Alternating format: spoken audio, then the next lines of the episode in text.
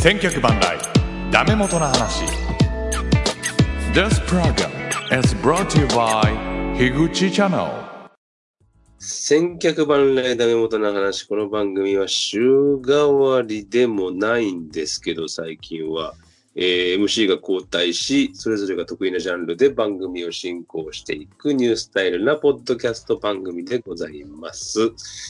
今週は私、樋口の回というか、今週はっていうか、ここ3週ぐらい連続で私の回なんですけど、えー、やりたいと思っていて、で、私の回は野球の話なんですけれども、今週はルールについて、野球のルールですね、について、ちょっと掘り下げて話をしてみたいなというふうに思っております。で、えー、ゲストの方は、毎度毎度この方です。ハマースキーさん、よろしくお願いします。はい、どうも。毎度毎度、はいあのお世話になっております。浜月でございます。はい。前回のドラフトの回ではすいません、ありがとうございました。あ、いえいえ、もう好き勝手喋らせていただいてですね。いやいやいや。そうね。いや、まあでもそんなドラフト指名選手もね、今、あの、うんちょうど社会人野球やってるんですよ。うんうんうんうん。京セラで。はいはいはい。なんで、それでちょっと、まあ先日もちょっと指名された選手を何人か見てきたりっていうのもあったんで、はいはい。再確認というかね。そうですね。ただ、一つ気になるのは、そのドラフト前だとこの時期ってすごいアピールするじゃないですか。うんうんうん。この指名後のこのタイミングの大会って選手的にどんなモチベーションでやってるんだろうっていうのは非常に気になりましたね。うんうんうんうん。もう別にプロには入ることが決まったわけだからね、彼らは。そうですね。だからまあ、だからこその恩返しみたいなことなのかしら。まあ、それはあるでしょうね。うんうん特にその社会人野球の勝利至上主義みたいなのはすごい感じるんで、うんうんうんいやーでもやっぱ、そうですよ。もうちょっとだけ野球が見れる楽しみがちょっとまだあるんで、なるほど。はい。はい、今日もよろしくお願いいたします。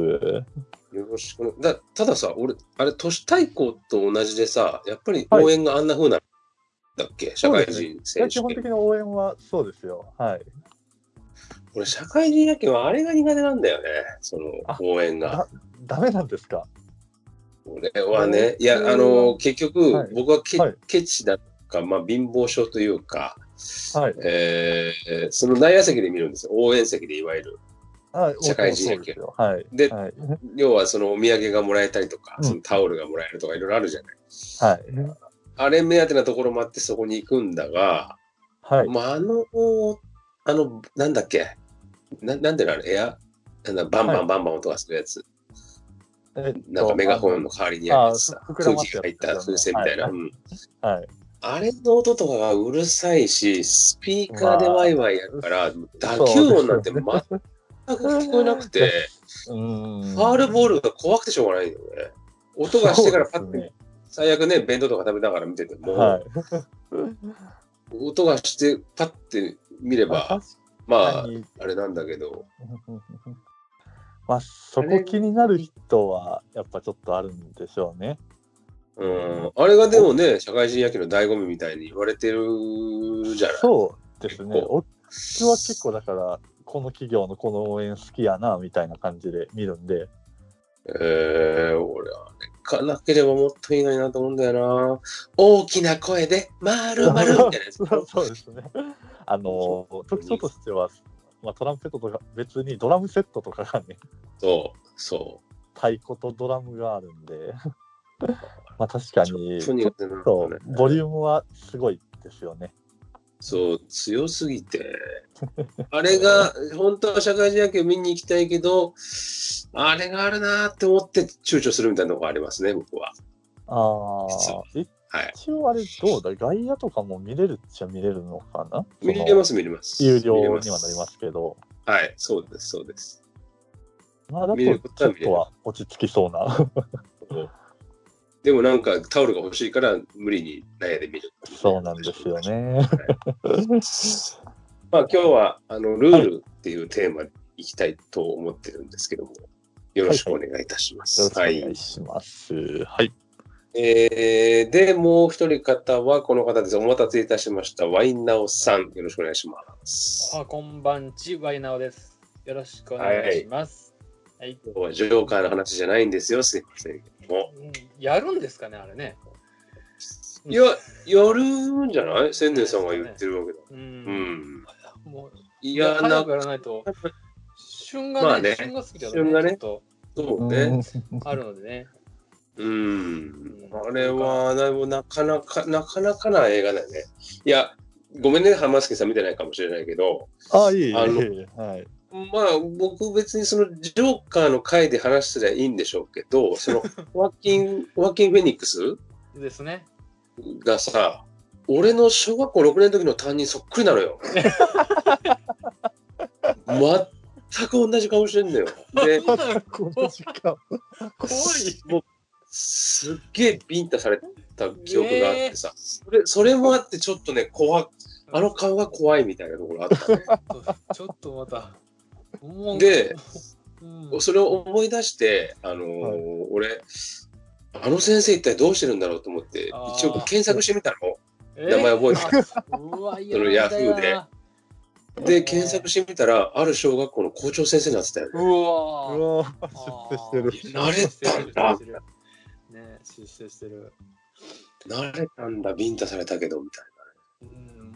あのビンタされたのって、よくわかんない理由、よくわかんないというか、まあ悪いっちゃ悪いんだろうけど、その、僕の小6の時の、こんな話でいいんですか？いいいいんですかって私がいいです聞いてジョーカーの話です。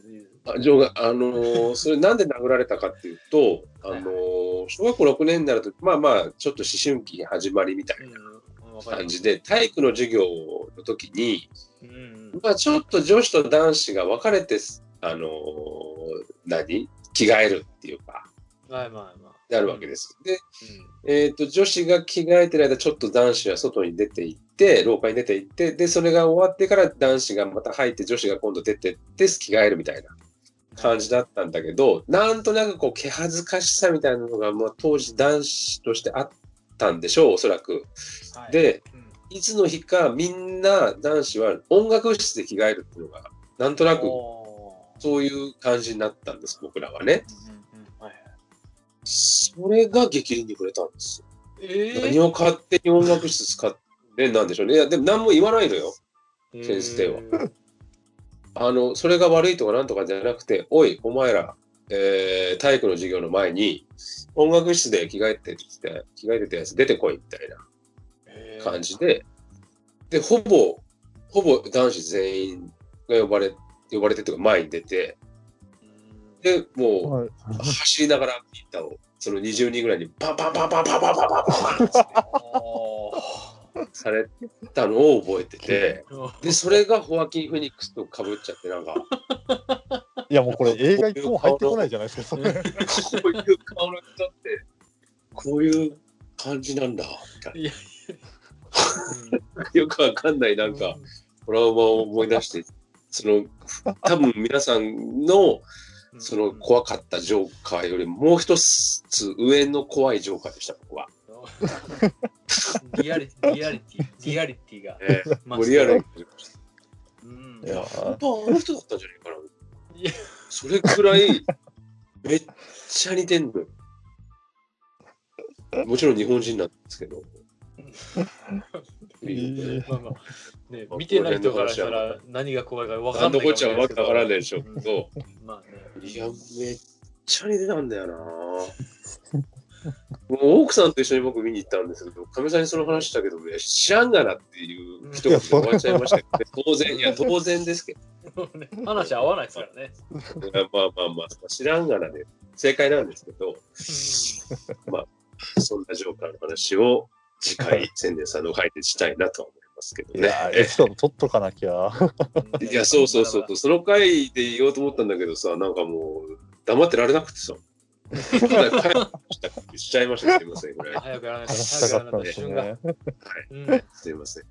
えーで、今日は、えーっと、ルールの話をしたいと思ってるんですけど、まあ、これはなんでこんなこと思ったかって、まあ、前々からやりたいなとは思ってたんですが、はい。ちょうどね、原監督の、DH 入れたらいいんじゃねえか問題が、はい。僕はあれはどうか、いやまあ別に DH 入れる云々はまあまあ、それはそういう議論もあるでしょうとは思ったが、はい。何もそのソフトバンクに4連敗した後にその、いやー、DH 性がないからこうなってんだよっていうのは、ちょっとなんかダッセーな、みたいな。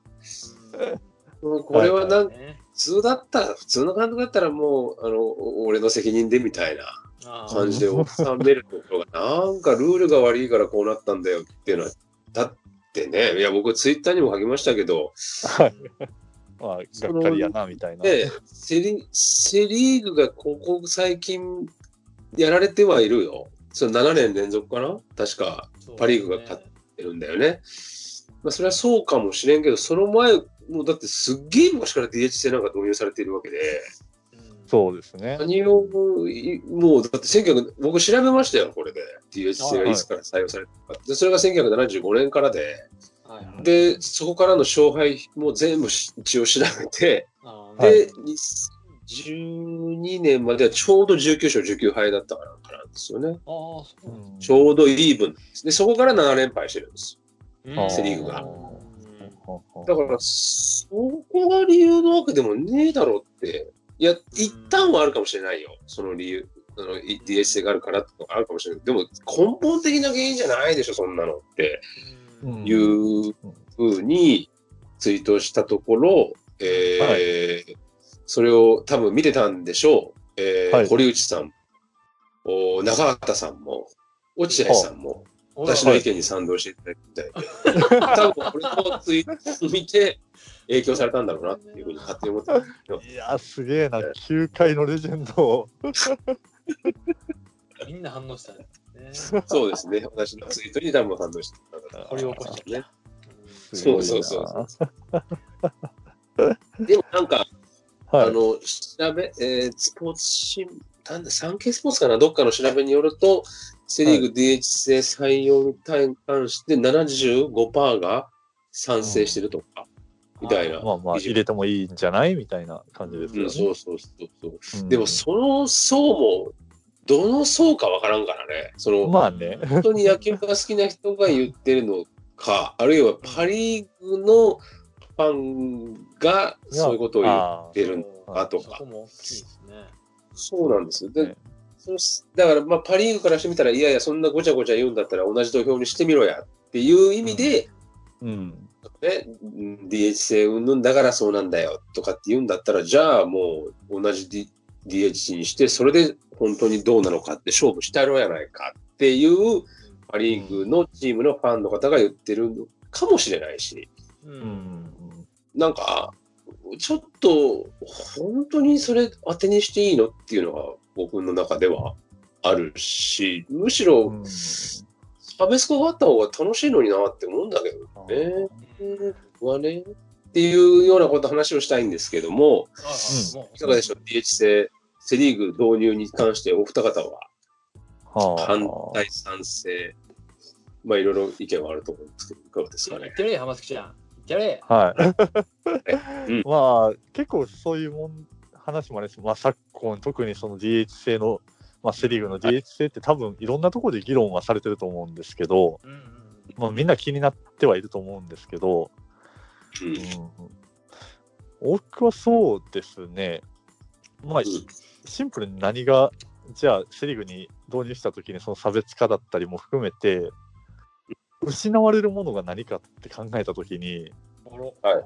とりあえずピッチャーの打席が見れないっていうか、まあ、ピッチャーが打席に立たないっていうことが、まあ、とりあえず大きな変化であって、うんそこからマイナスになる、そのなんか、なくなる要素っていうのは、あんまり個人的にはそこまで思いつかなくて、うんなんで、思い切った導入自体は全然あってもいいかなとは、ちょっと思思ってるんです。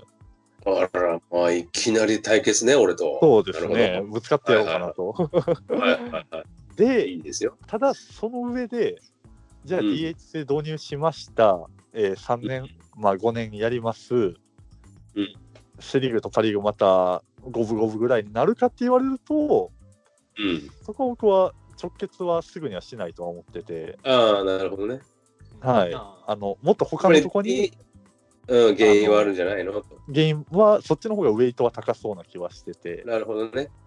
だからまあ原監督の意見には賛同はしないけれども、でも DH 制をセ・リーグに採用するってこと自体は、まあ別にありなんじゃない？っていう。そうですね。で、ついうん、えっ、と、先日ですね、あの、樋口さんも見られてると思うんですけど、あの、高木豊のあの YouTube のチャンネルがあるじゃないですか。あ、宮本慎也のやつ？そうですね、宮本慎也とあまだ見てが出てた回で、まあ、実際お前どう思うっていう話をうんうんうんうん。してた時に、まあ、宮本ははっきりと、うんまあ、正直、やる気のないピッチャーの打席なんか見てもしゃあないでしょってうわ意見がね。で、具体的にうちの山田なんか、もうあんな打つ気ないですよみたいな 名前出して言ってたんで、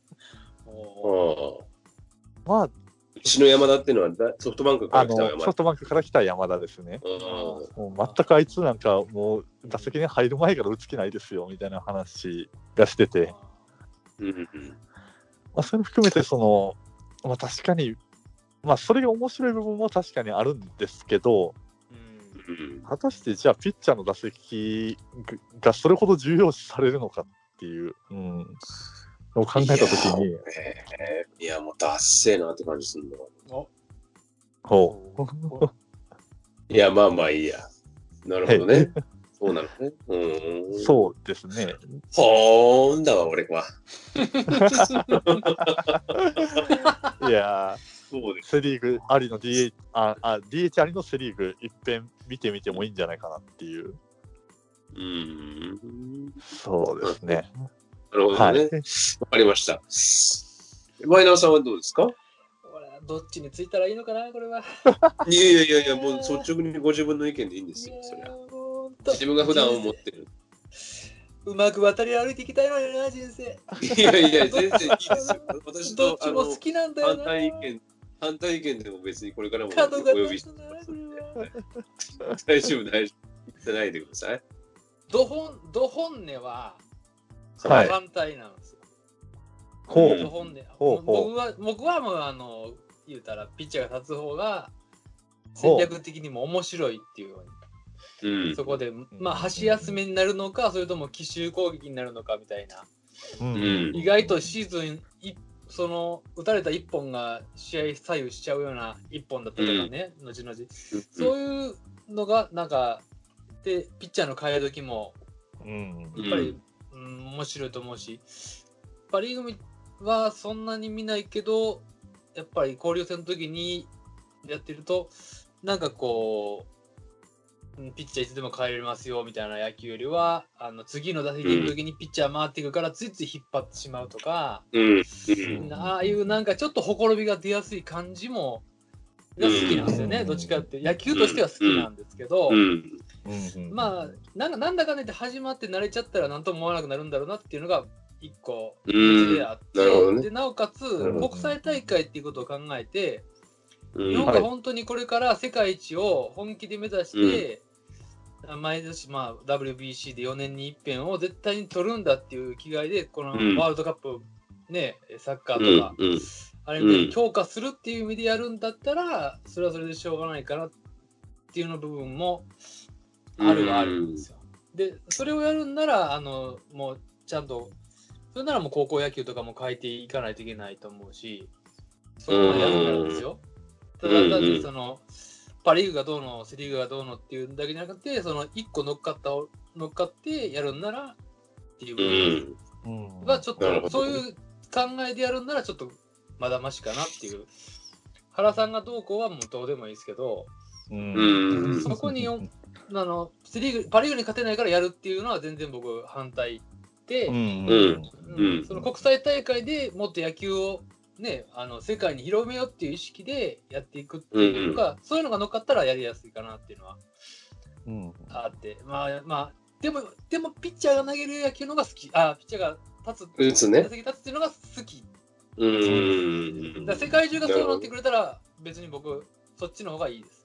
なるほどでもいいですし。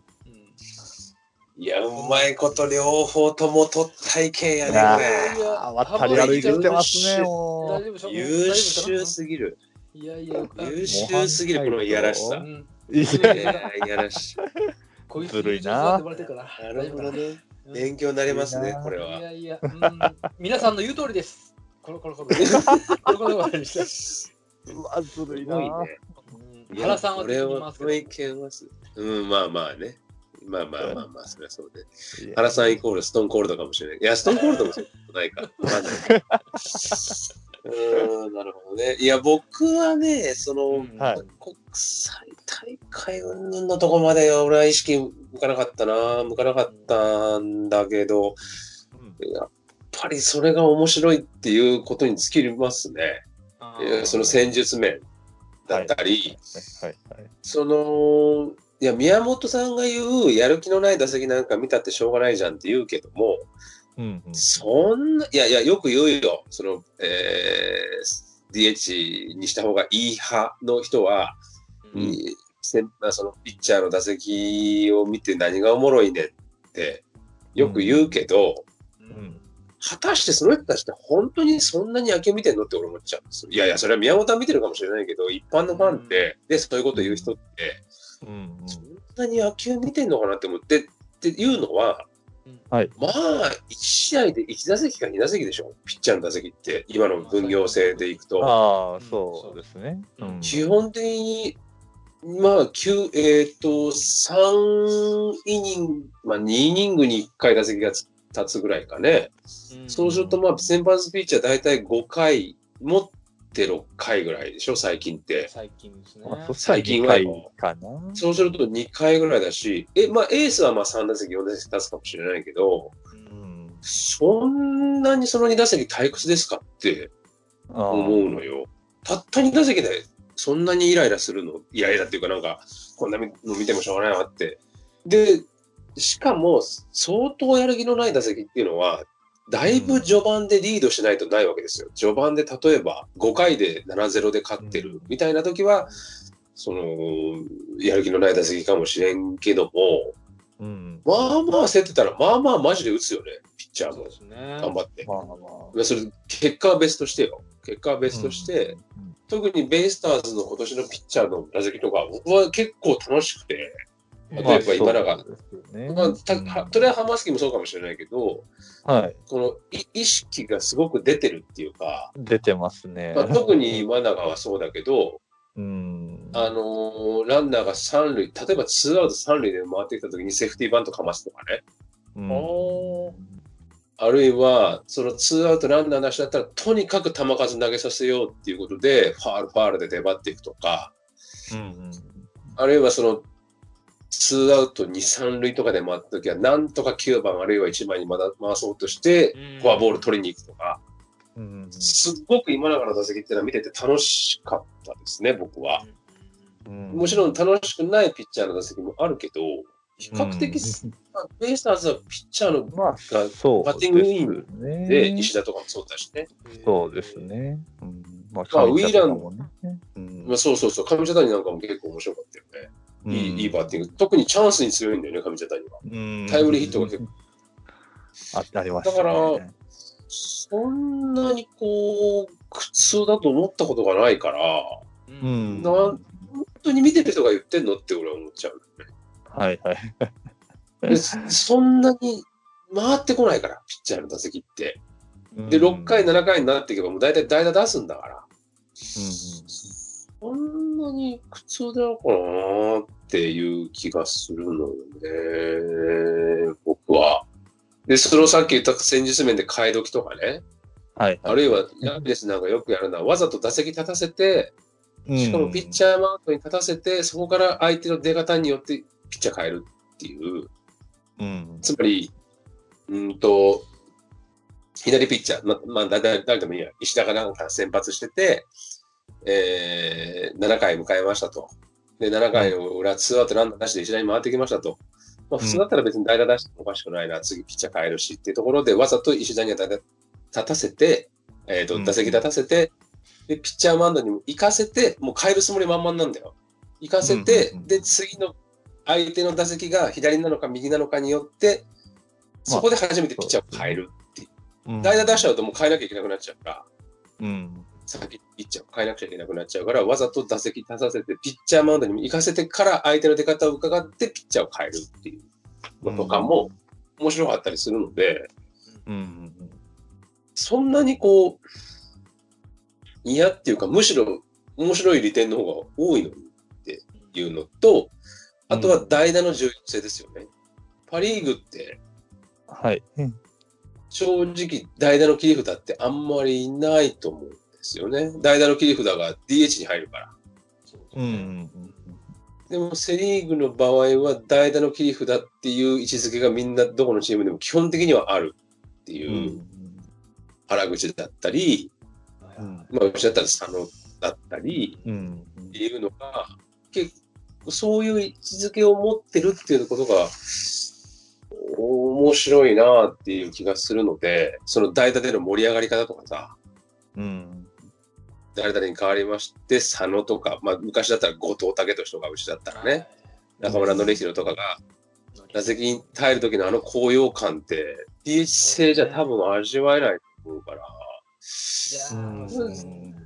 これはこっちの、まあこっちの方がってことはない。別にパリーグが変えてくれとは思わない。パリーグはパリーグでその DH 制でやってる面白さっていうのは当然あるだろうし、でもセリーグのこういう面白さもあるから、両方成り立ってて、今のバランスでちょうどいいって、うん俺は思うんですよね。でも意外と世論はそうじゃないっぽいような感じが、うんちっちゃりなのかもしれないけどね。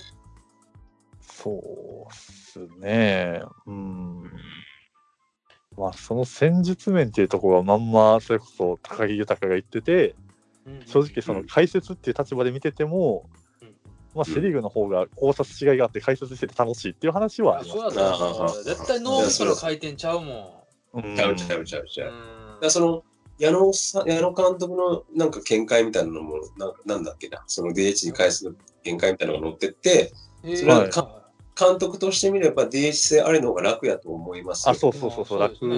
けどけどやっぱりこのセ・リーグの感じの方がやりがいっていうか面白さはありますよねみたいな。うん。だから基本的には僕は DH 制には反対です。うんセ・あリーグが導入するには反対ですっていうふうには書いてあったけどね。あ。うん。まあ、まあ、両方の考え方があってもいいと思うんだけど、そんな75%もそっちによるって感じなんだよね、俺からしたらね。ああ。五分五分ぐらいだったらわかるんだけど、本当にセ・リーグのチームのファンの人が75%もそんな風に考えてるってあんまり俺は思えないから、ううんーんっていう気はしますね。っていう DH 制の話でした。たでいいですか？とりあえず。うんそうこんな感じ。ね。多分宮本、ちょっと僕の勝手な意見だと、はいはいはい。宮本多分野手目線で、うん。そのやる気のない、野手野手目線で見るピッチャーのそのやる気のない打席なんでしょうね。だからファンとは違うから、俺らこんなに頑張ってやってんのに、おあ前、なんでそんな態度で野球やっとんねん。この1試合にかける意気込みちゃうんかっていうふうに、やっぱりコーチとか野手とかだったらなんかなっていうのはあると思うんですよね。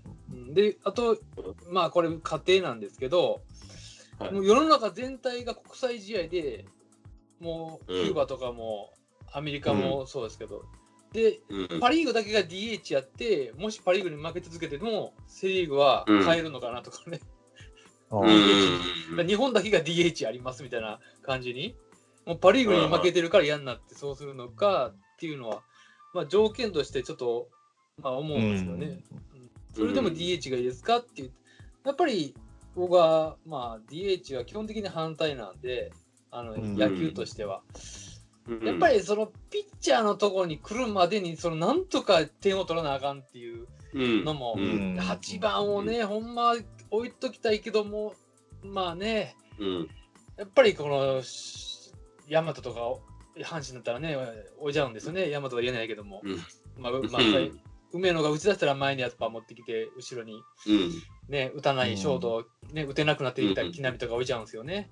うんで、そこまででなんとか勝負決めたいとか、まあ、5、6回まで来たらピッチャー本当は引っ張りたいけどとか、そういうことを考えながら見てると、で、そう。あ鳥谷がおるし、鳥谷ここで使っとかな、後ろでチャンス来たら原口使って鳥谷使われへんとかね、うんなんかこう、やきもきがね、結構あるんで、それを考える、そういうふうに野球を知って見てると楽しいなっていう。うん。うん先々考えるね。そうそうで、あなんですね、やっぱりね、何も知らずうん。に、選手知らずに見てると、な歌へんな、思わないな、ってなるかもしれないけど、やっぱり一フそァンとしてはいろんなこと考えながら、ここで。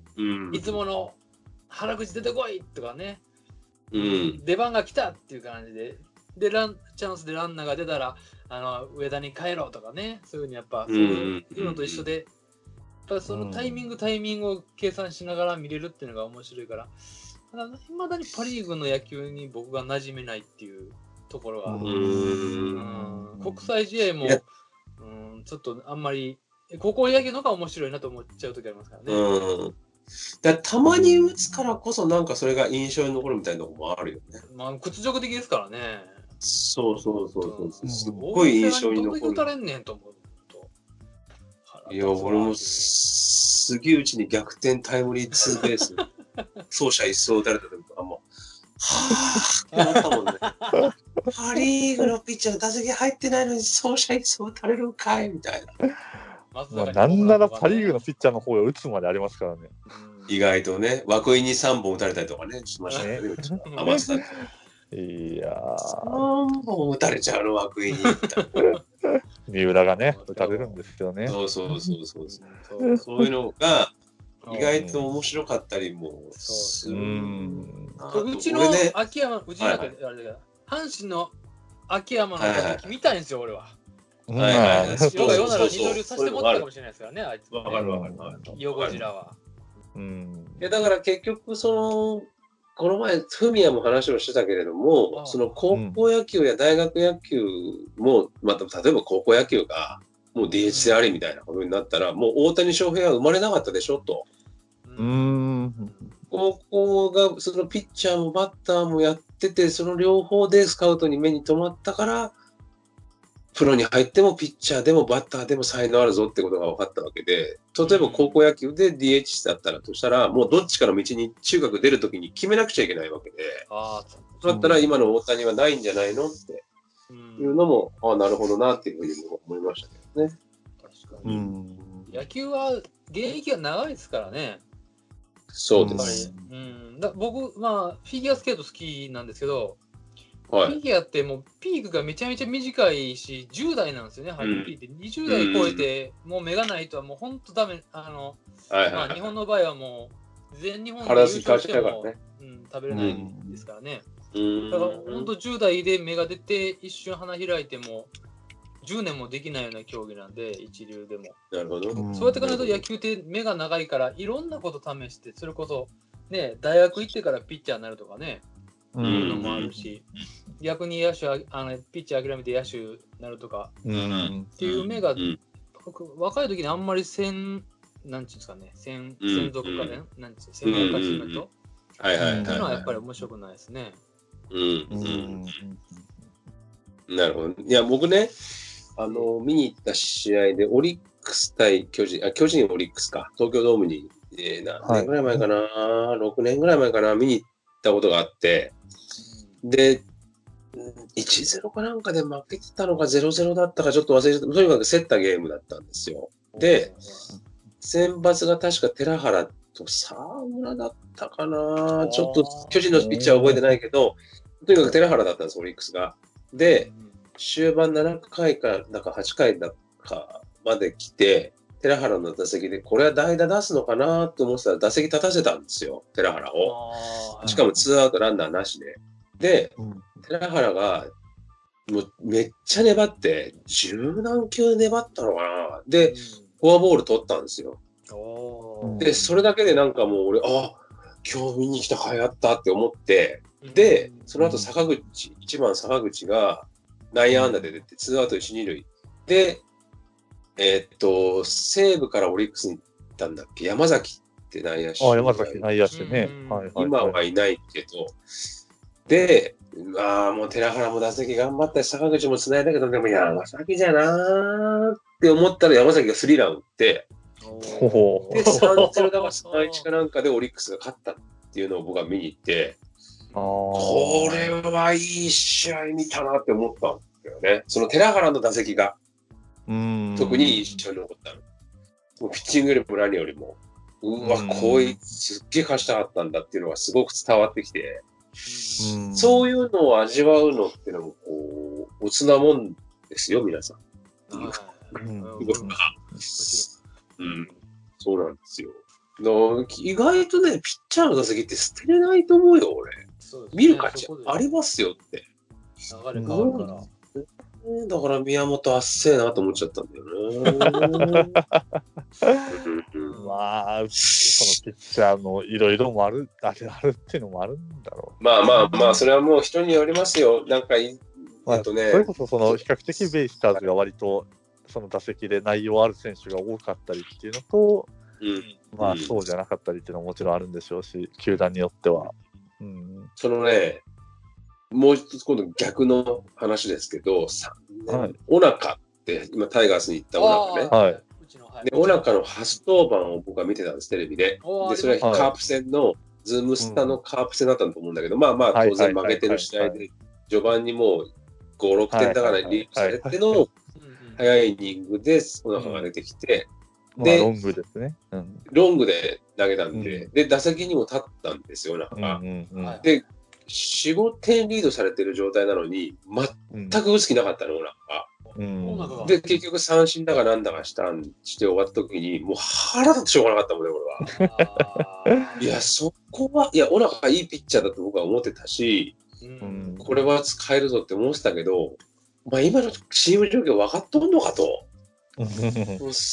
確かにな、あなたの仕事じゃないかもしれないけど、でもねって、か じひょっとしてね、逆転したら自分に勝ち投手つくかもしれないし、うんうんうんそういうためにも一生懸命打席立ってよ、この大逆ならいいよ、5点リードしてるなら。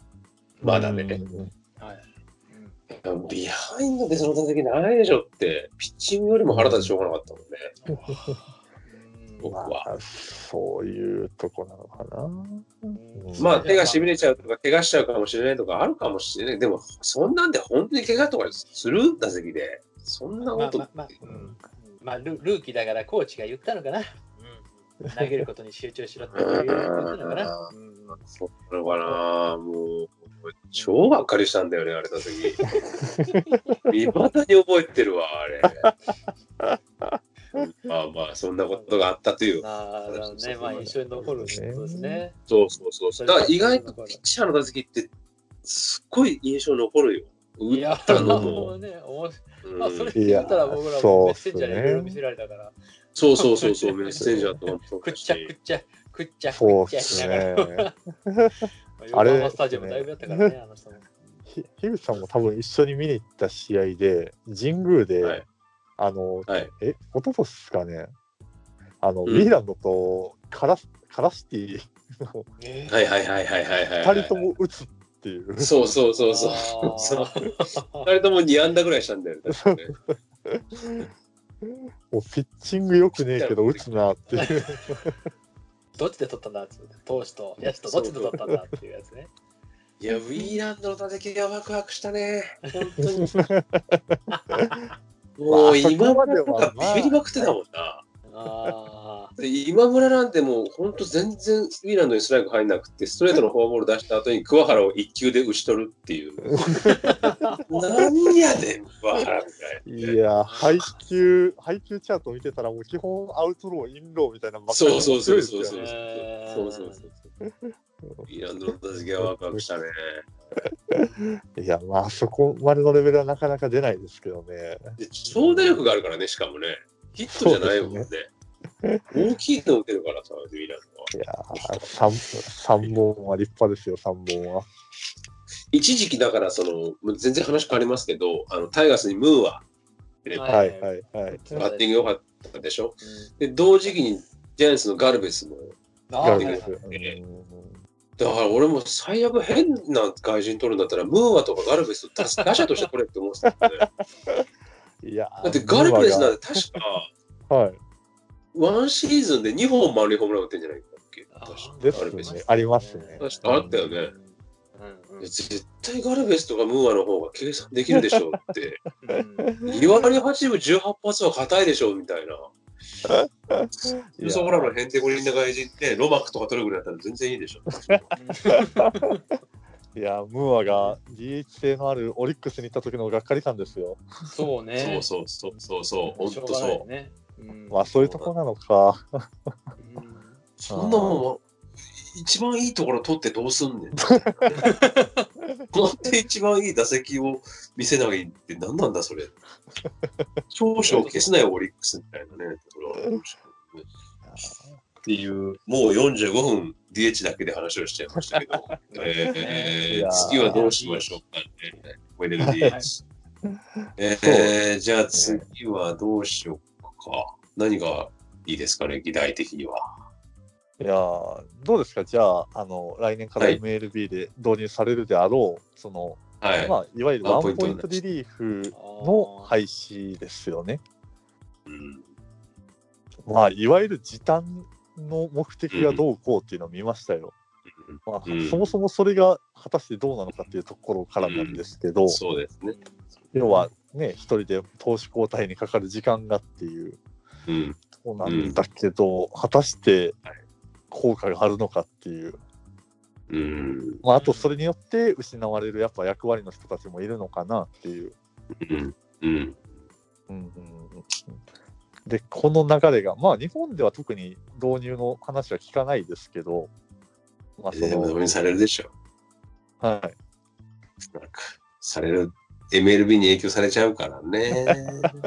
まあ後追いで、ね、うんまあ仮にす、じゃあどうですか、そうなった時に、てかそうなってうん欲しくはまずないですか？まあワンポイントまあ、俺は俺はない。俺は、あの、ワンポイントありでいいでしょって思ってます。基本的にだから俺多分保守的なんだよ。俺は。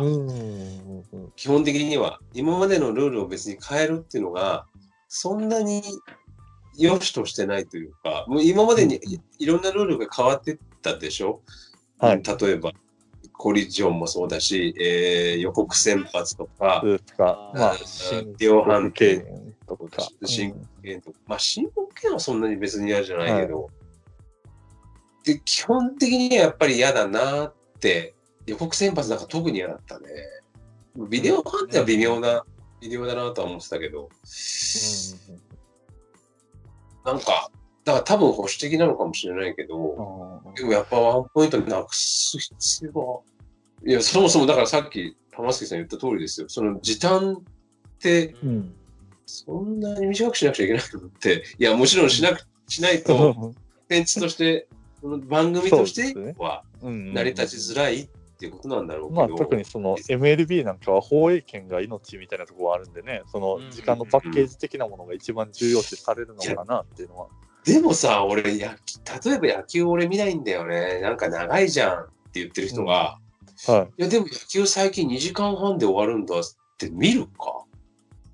えいやんいや、見る人は別に長かろうが短かろうが見る方は見る見るし、い。うん。短くなったから見るとか、長くなったから見ないとか、ある？俺よくわかんねえんだよ。うんあんのかな？いや、その感覚がもう全く僕にはわからないから。だからそどっちかというと、その見る人の楽しみっていうよりは、そのいわゆる放送枠が3時間以内に収まることのメリットを重視してるのかなっていう。で、それによって何？地上波でやろうとしてるってこと？アメリカは。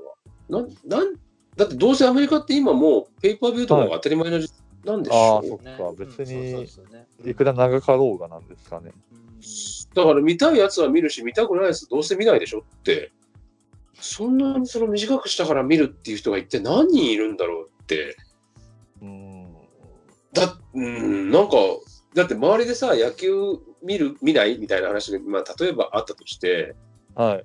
あ俺別に野球とかあんま興味ないんだよねって。いや、長いじゃんだってってなる。うんいや、そんな理由俺聞いたことねえんだよ。野球見ない人が見ない理由は長いからですっていう理由を聞いたことがないから。うん。わからない。僕には。そうですよね。はい。まあ、その、だから、要要要はだから反対です。はい。はいはい。まあ、ただ、その時短とかが目的って言われるけど、僕は別で、なんか副産物的なところで、うんまあ、その、近代野球の、要はうん、中継ぎにウェイトがどんどん上がっていってる中で、まあ、いわゆる、そのマシンガン系統って言われるような、うんまあ、い一人一冊で、まあ、投資機を登板数がかさむっていうのは、若うん。干、あの緩和されるのかなっていう。なるほどねそうそう、そっちの方が僕はメリットは大きいとは思ってて、なるほど。なるほそど。の今だから引っ張れるんじゃないかと。ですね、だから今だと、うんうんあの登板数60試合、70試合のピッチャーがチームに3、4人いたりとか、はいはいはいうんまあなんかざらになってきてるじゃないですか。そうはいはいはいね。。まあだからそれを、まあ、その今までワンポイントの枠に収まってた人が1イニング、まあ、ルールの都合上ですけど、うん投げるようになったときに、うん。あのー全体的にその中継ぎ選手の、まあ、よく言えばその寿命、投手としての寿命だったり、チーム全体のマネジメントはしやすくなる部分もあるのかなっていう、うんその本来の目的とは別のところで、ちょっうんとうんいいところがあるんじゃないかなっていう。なるほど。中継ぎ投手の登板方を防げる可能性があるよと、それによって。そうですね。うんうーん、まあ、そういう観点では見てなかったな。なるほどね。ああ、いいですね。なるほど。なるほど。うんうんうんああ、なるほどね。じゃあ、ワイナオさんはまた真ん中取る意見を。難しいさっきはちょっとあっち寄りで、今度こっち寄りせなあかんのか。どういなそれそ忖度いらないです、忖度。もう一人人がいたら楽だったのかな。偶見たいね、になるやつ。うん最後にワイナオさんに聞くっていうね。ねまあ、なんサンテレビが、みんなサンテレビみたいなの持ったらいいんじゃないですかね。最後まで放送してくれるような ところ。ねえ。うん だって、そうでしょ。野球見る人ってみんな結局、そんなさ、地上波でぶつ切りになるのを見ない。みんなだって、見ないですね。あうんねえ、スカパーとか、うんなんか j イコムとかで見てんじゃねえのダゾーンとか。ね そうですね。負けてたら見ないしね。まあまあ、うん、ちょっと、まあ時間短くした方が運営もしやすいかなとかはあるんでしょうけど、まあ、どっちかってやっぱ放送枠の問題なんでしょうね。もう儲けがそこでできてるからっていうのはあるんでしょうけど、ううんん、そんなにすごく短縮できてるわけでもないし、うん。うん、まあやってることも、申告経営も結局、肩の負担軽減もあるけど、あれも時短なところもあったわけ。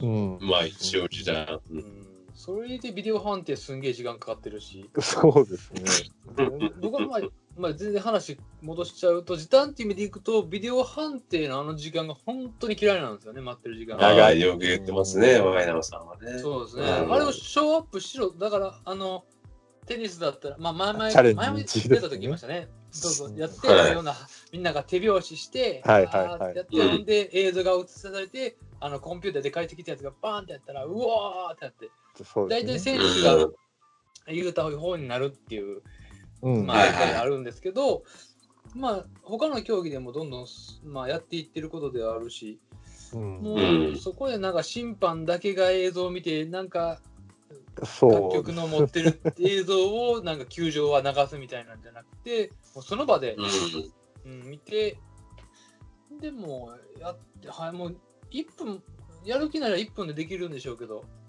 2分もかからないでしょうけどね、そういう意味では、うん、っていうのは、そっちの方が気になりますよね。時短するっていう意味では、もっと本来だったら、あの選手の交代とか早くするとか、ううん。ん。あれ、だらったらしてますけどね、選手交う代。ん選手交代っていうのは、あ高校野のイニング球ばりに走れと。イニング交う代、んだらったらしてるなと思う、高校野球みたいな特に思うけど、あれは僕、で、その間になんか甲子園をやったらビールの CM 流すしね。あれが最近ちょっと僕嫌なんですよ、ビールの CM。ほんまにビールの CM しか流さなくなってきたから、最近。えー あの甲子園は。他のところは、ね、名古屋、名古屋行ったらまあ、車の CM とか流れるけど、うん。もう甲子園は本当ビールばっかなんですよね。でビールのめ、うん。ビールのめってイニングの間に言うから、なんか面白くないなと思って、イニングの間は。あそその辺のイニングの間、ちょっと詰めてうん。いった方がいいんじゃないかなって気はね。うん。ーうん、なるほどね。とうん。あと僕嫌なのはあれですね、その、これ、はい。いやこれじゃない、ビデオ判定なんだけれども、はい。もうよくラミレスがやるん、まあ別にラミレスは嫌いなわけじゃないよ。でも、ここがちょっと嫌だなって思うところがあって、その、えー、最後の打者が、例えばショートゴロとかでアウトになりました。は。はいい。まあ、び微妙っちゃ微妙だけど、でも完全アウトだよね。なのに、はい。はい。その後、あの、リクエストする。一応リクエスト残ってるし、するみたいな。はい。すげえ興ざめすんだよ。もう終わったっていいよ、もうそれはって。もう、いや、で、アウトみたいうんな。な何やそれまみたいな。あ、そらそうやわなって。ううんん、そうそうそうそう。なんか興ざめするんだよ、あれが。うん。うんなんか、アナウンサーとかもさ、なんか、うーんジャイアンツベイスターズにこんうん3連勝みたいな感じで終わってんのに、ん？ここで、お？ラミレス監督が、あ、リクエストですねみたいな、なんか、1分ぐらい待って、なんか、やはり判定通りアウトでした、ジャイアンツ3連勝みたいな。ななんだこれはみたいな感じになる。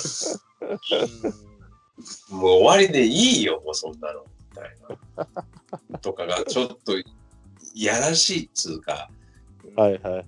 もしかしたらみたいな感じでややるのがなんか混ざっとる感じがして嫌なんだよね、ちょっと。はいはいはどうせなら使っとけみたいな。い。ね権利を使っとけ。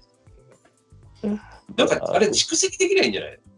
あー ?1 試合2回だけど、はい。あの残しておいたら次の試合にあの過ぎる。3 回使える。3回そうま3回とか4回とか。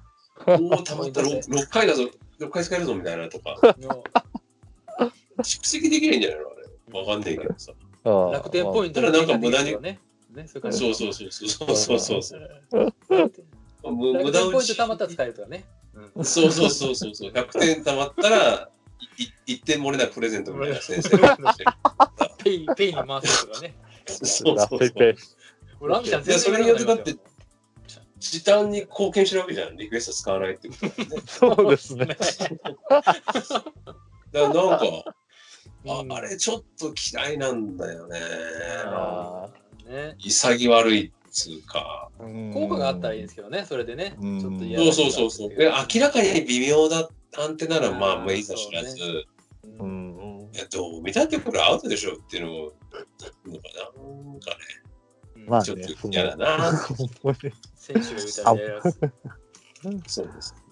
うん。あのあともう一個あるのが、その、はい。投手交代するわけじゃないのに、ピッチングコーチがマウンドに行くやつあるじゃん。まあ、要は間を空ける的なね。うんはいはいはいはい。あれ、そんなに必要なの？あ れもう昔から思ってんだけど。あと、変えるんだったら別に、わざわざピッチングコーチ歩いていかなくてよくないみたいなのがある。いや、変えるんだったらもう、もう監督出てきて変えたらええやんって。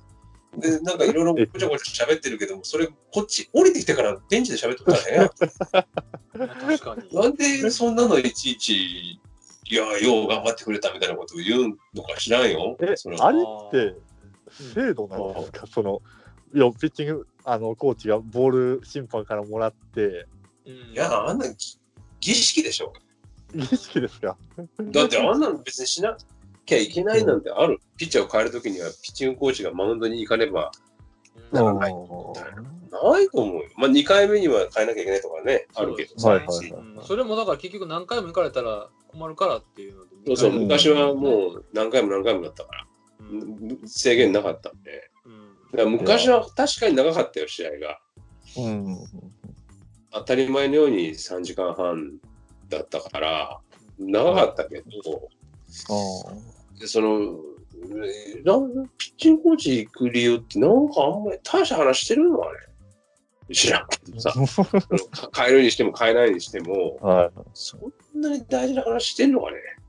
内野手がちょっといてピピって喋ればいいんじゃねえの、うん。まあ、実そこと、ちょっとずれますけど、なんか今年あれですよね、ベイスターズ、それでピッ三浦が先にマウンド行って、で、先に三浦帰ってきちゃって、うんはいでその後ラミレスが出てきて、ピッチャー、ピッチャー交代しようとしたらダメですって言われた試合ありましたよね。そうそうそうそうそう。あったあった。ありましたね。でそそんなケースあんのっていう。なんかね、たまにあるんだよね、ベイスターズってそういうのね。一昔前はピッチャーを間違えて先発ピッチャー出しちゃったとかね、あったもんね。ランドルフね。ランドルフね。間違えてグリーンって書いちゃった。いやーランドルフなんだそ3分の2、き8回と3分の2ゼロに抑えたのに完封つかなかったんですよね。そうですよ。えー16奪三振かなんかでね、8回3分。いやーいまだにだからリリーフの奪三振記録なんでしょ、あれ。えーリリーバーの奪三振記録。まあ、むしろ逆にそういう意味では印象に残ったっちゃ俺の中で残ったけど、まあそうですね。逆に言えばね。だって昔なんてさ、はい、俺別に直に見てたわけじゃないけど、その、まあ野球がすごく好きで、その、うんまあ前の日のプロ野球ニュースちょっと見れなかったとか、まあ、もちろんもちろん小学校の5年生とか6年生だと夜更かしできなくって、はい頑張ってんだけど、見れなくって、スポーツニュース見れなくて、次の日の新聞で結果知るみたいな時があって、必ずスポーツ新聞じゃないや、あの、普通の新聞なんだけど見るわけですよ。スポーツ欄を。朝ね。はいで、結構驚いたのが、普通に香取とかは、うん結構3回ぐらいあったと思うんだけど、俺の記憶では。は、り本当に3分の1回先発が投げて、3点ぐらい取られて、で、その後8回3分の2香取みたいな。おほほ3回ぐらいあったよ。え俺の記憶えどういう、どういうピッチングしたんだろうって、すっごい見見てみたいなって。8回3分の2、1点みたいな。関点1みたいな。すげえなかった。で確か昨日香取投げてたよねみたいー、投げてな。て。昨日投げてて今日さ8回3分の2投げちゃうの？みたいなさ。すげえな。むしだからなんろか、ブルペンに入ってるんやっていう。いやそうそうそうそう。昔。で晩年はだから歯ブラシとかも持てなかったっていうもんね。ああ、えーそうなんでしょうね。うん上がらなかった。腕が。おあ、あ、磨こうと思っても磨けなかった。だからすっごい下の方向いて、ーは手首だけぐるぐるぐるぐるぐるってやるっていう、とかって時がありました、みたいい。いや、まあ、そらそうなりますよね。な。ねえどんだけ投げてんだよって。うそんな今の国士どころじゃ。まあでも当時はその、はい。さすがに年間で70試合とかは投げてないと思うけどね。毎年のようにそんなんとかはないと思うけど、うん先発も完投したりとかもしてただろうから、当時はね。うんうんうんうん。たまにだから、たまに、たまにっていうかまあ、3イニング行ったりとか、5イニング行ったりとかっていうのはあったっていう。うんだってリリーバーが系統球回数行くのなんて結構あったもんね。ああ。福間とか、確かそれで防御率取ってるよね。そう1位。85年だっけな。あと、うん斎藤明夫も取ってんじゃない？抑えなのに130回投げてる。最後ので確か、これも俺の記憶が定かであればなんだけど、えっ、と、は最終戦かなんかで121イニングだったんだよね、斎藤明夫が。で、はい最後の試合、もう抑えですよ、だからもちろん。抑えなんだけど、はい最後の試合で、完投したら乗ると。ああ。東京に。はで、完封するんだよね。えで、最終国列だった、ね確か。い。すごいね。うんずーっと抑えてやってたのに、最後の試合だけ先発して完封しちゃった。タンプス、かっこよすぎるでしょ、それ。スタミナあるんだな。いや、すごいですよ。なんていうね、えー形でしたけどね。うんえーっと、何の話だったんでしたっけ、今のは？え？えっ何の？話とね、あの、ワンポイントリリーフからですね。全然違う話だうんね。まあ、あの、好きじゃないっていうか、うん。別にさ、ね、ワンポイントいいんじゃないのって思うけどね。うん。まあ確かに見に行ってると、こう、なんか、だれるなとは思うけどね。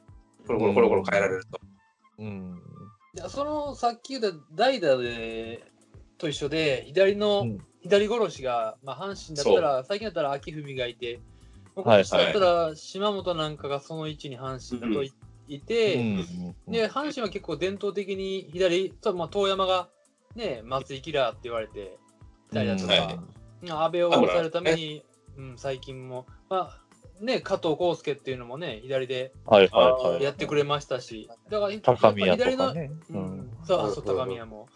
左のその使い方っていうのがまた面白いところであるから、まあ、なんか交代の時間をもっとスピーディーにするってしたら、別に、うんうんうんいいんじゃない、いいんじゃないっていうか、っていうか、むしろあった方が、ねえ、うんあの森福も生き返るんじゃないかなって僕は思いますね。森福ね。森福の職場がなくなっていくなって気がするね。あれですよ。それこそ時短で言うと森福なんか一番対極の存在ですからね。あれ。一球投げるのにどんだけかかんねんっていうあれですからね。はいうんそうね。うん まあ、そういう局面で投げるピッチャーだからね。まあまあそうチですけど。エグさを見習いってことですよ、エグさをね。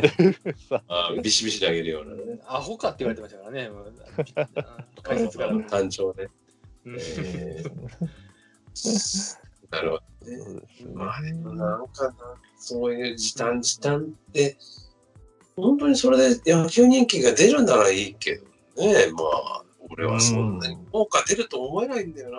野球見ない人が長いからって見える理由で見ないってことあんのかな？うんむしろなんかルールが分かりづらいとか、そういうことなんじゃない？まあそっちまあとっつきにくいっていうかなんていうか複雑ですよね。うんうんうん、複雑だな。ルールが複雑だから見ないっていう。うんまあ、ただからだ、まあ、時間で言えば、はいまあ、それは他の競技に比べるとやっぱ長くはなりますけど。まあまあまあね。うんまあね。でもクリケットに比べたらね、クリケットなんて1回さ、3一日間何ぐらいですよ。間にちょっとティータイムして、そうですよ。全然短いですよ。そうゴルフとかね、ああ、一緒やるわけでしょ一日中どころか3日間か、4日間か、やるんだ。もう数日や、4日ぐらいね。うんうん全部見れないしね、多分ね。うんそうそうまあまあまあまあ。うんまあまあまあまあ、そんなところですか。はい。次はじゃあ何にします？あ、そう次はそう。じゃあ、FA でも言っときます？あ FA しましょうか。まあこれはルールっていう、まあ FA のルールはどう思うかも、ちょっと話してみようか。うんはいうーん日本の場合人的保障っていうのがあるけど、アメリカはないんですか？人的ま保障あ、アメリカの場合はそもそもがそのみんな自動的に FA じょにじゃないですか、はいはいはい。うんうん。取得で、早いしね。だから要は取りに行くっていうか、とりあえずみんな自由自由契約っていうか、フリーエージェントになるんで、もうあとはその好きな条件の時にとこにどうぞっていうあれですもんね。うんうんうんうん、まあだからもちろん日本もそれでいいよね、本当は。前もジャンコさんが言ってたとうんうん思うけど。うんうんまあそもそもその日本いいんじゃない？うん日本が、まあ、取得にかかる年数の長さと、はい。うん相まって、まあ、もちろん移籍市場なんて限られちゃうわけでね。うん。まあ、そこで、まあ、それこそルール5ドラフトの話がちょろっと出てきたり、はいはいはいはい。あれは選手会側がですもんね。そうですね。選手会側がややったらいいんじゃないのってうんうん。だし、まあ、その、ドラフトっていう制度上ね、一位の球団に自分から望んでいけないっていうのを考えると、まあ、せめてね、そうやって移籍する機会が少しでも増えるようにうん。っていう意味でも、今はその人的保障、あれどうなんですかね、やっぱ人的保障があるから選手は、特に年俸高い選手って宣言しづらいもんがあるんですかね。あ申し訳ないなってこと？とか、まあ、要は逆にね、それでうん取る球団が限られるっていうか、手を挙げてくる球団ああ、が。なるほどね。ああ、そういうことか。うん取られちゃう。だから逆に人的保障がなかったらもっとみんな FA 宣言するのかなっていう。うん。ああ。俺もだからその人的保障がある方が面白いのは面白いじゃん。なんか、いうんうんわゆる下克上じゃないけどさ、一応まあ、いわゆるその、どうしてもね。取る球団と取られる球団がどうしても偏っってきてるんでね、うん。うん。そうなった時に、まあ、救済措置じゃないけど、うん。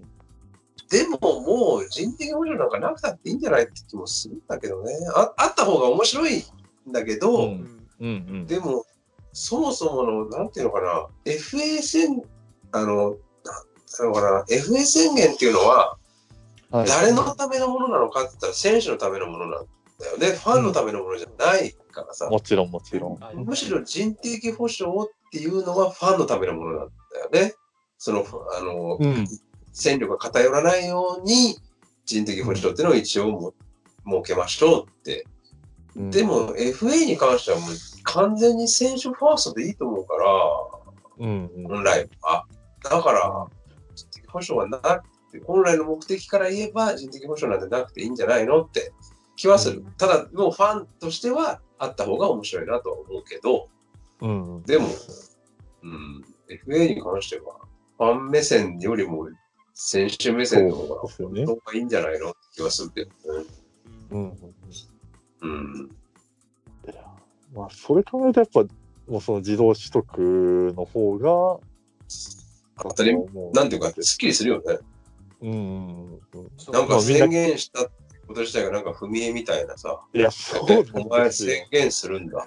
ああ。いや、本当に、いや、もちろんね、まあ、僕ですと、そのベイスターズの選手に、それは愛着ありますよ。ありますけど、うん。うんもちろんもちろん。まあ、とまあ、今年の選手なんかでも結構みんな結局しないわけですよ、宣言を。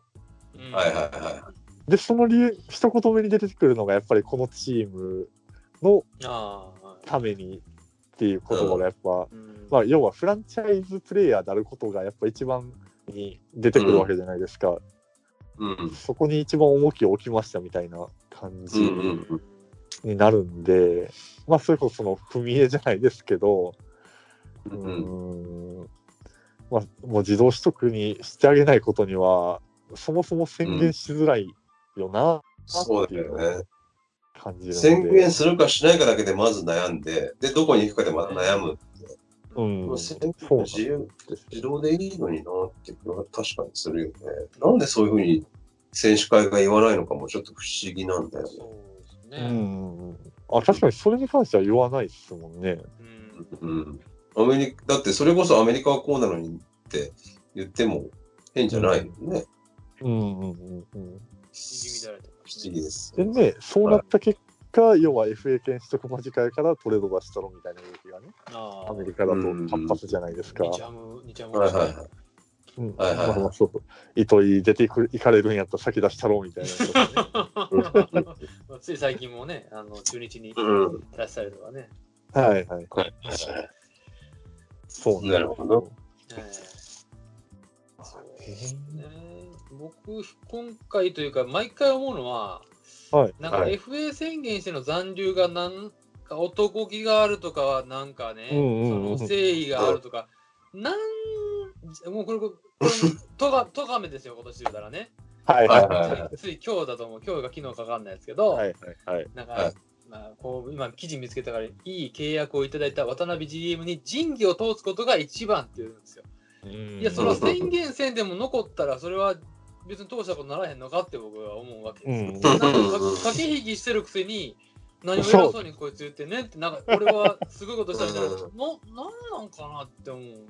それ、うん宣言したらすっごいことみたいになってるけど、いや、お前他のとこでけ話してへんやろって思っちゃうんですよね。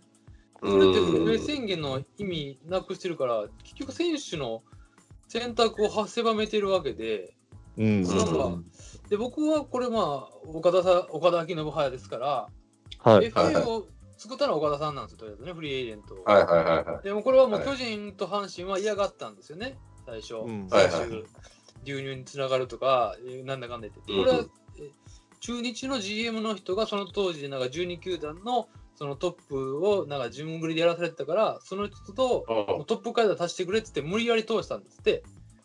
で、おー岡田さんは当初のフリーエージェントは、あのトップの選手があのいいお金を得るためにやるんじゃなくて、そのうん。活躍の場を失ってる選手が流動的になって活躍の場を得るためにやってるのに、今の阿部とか、あその時は阿部やったんですけど、あのあいつらは、あのお金を釣り上げることにしか使ってないって言って怒ってたんですよ。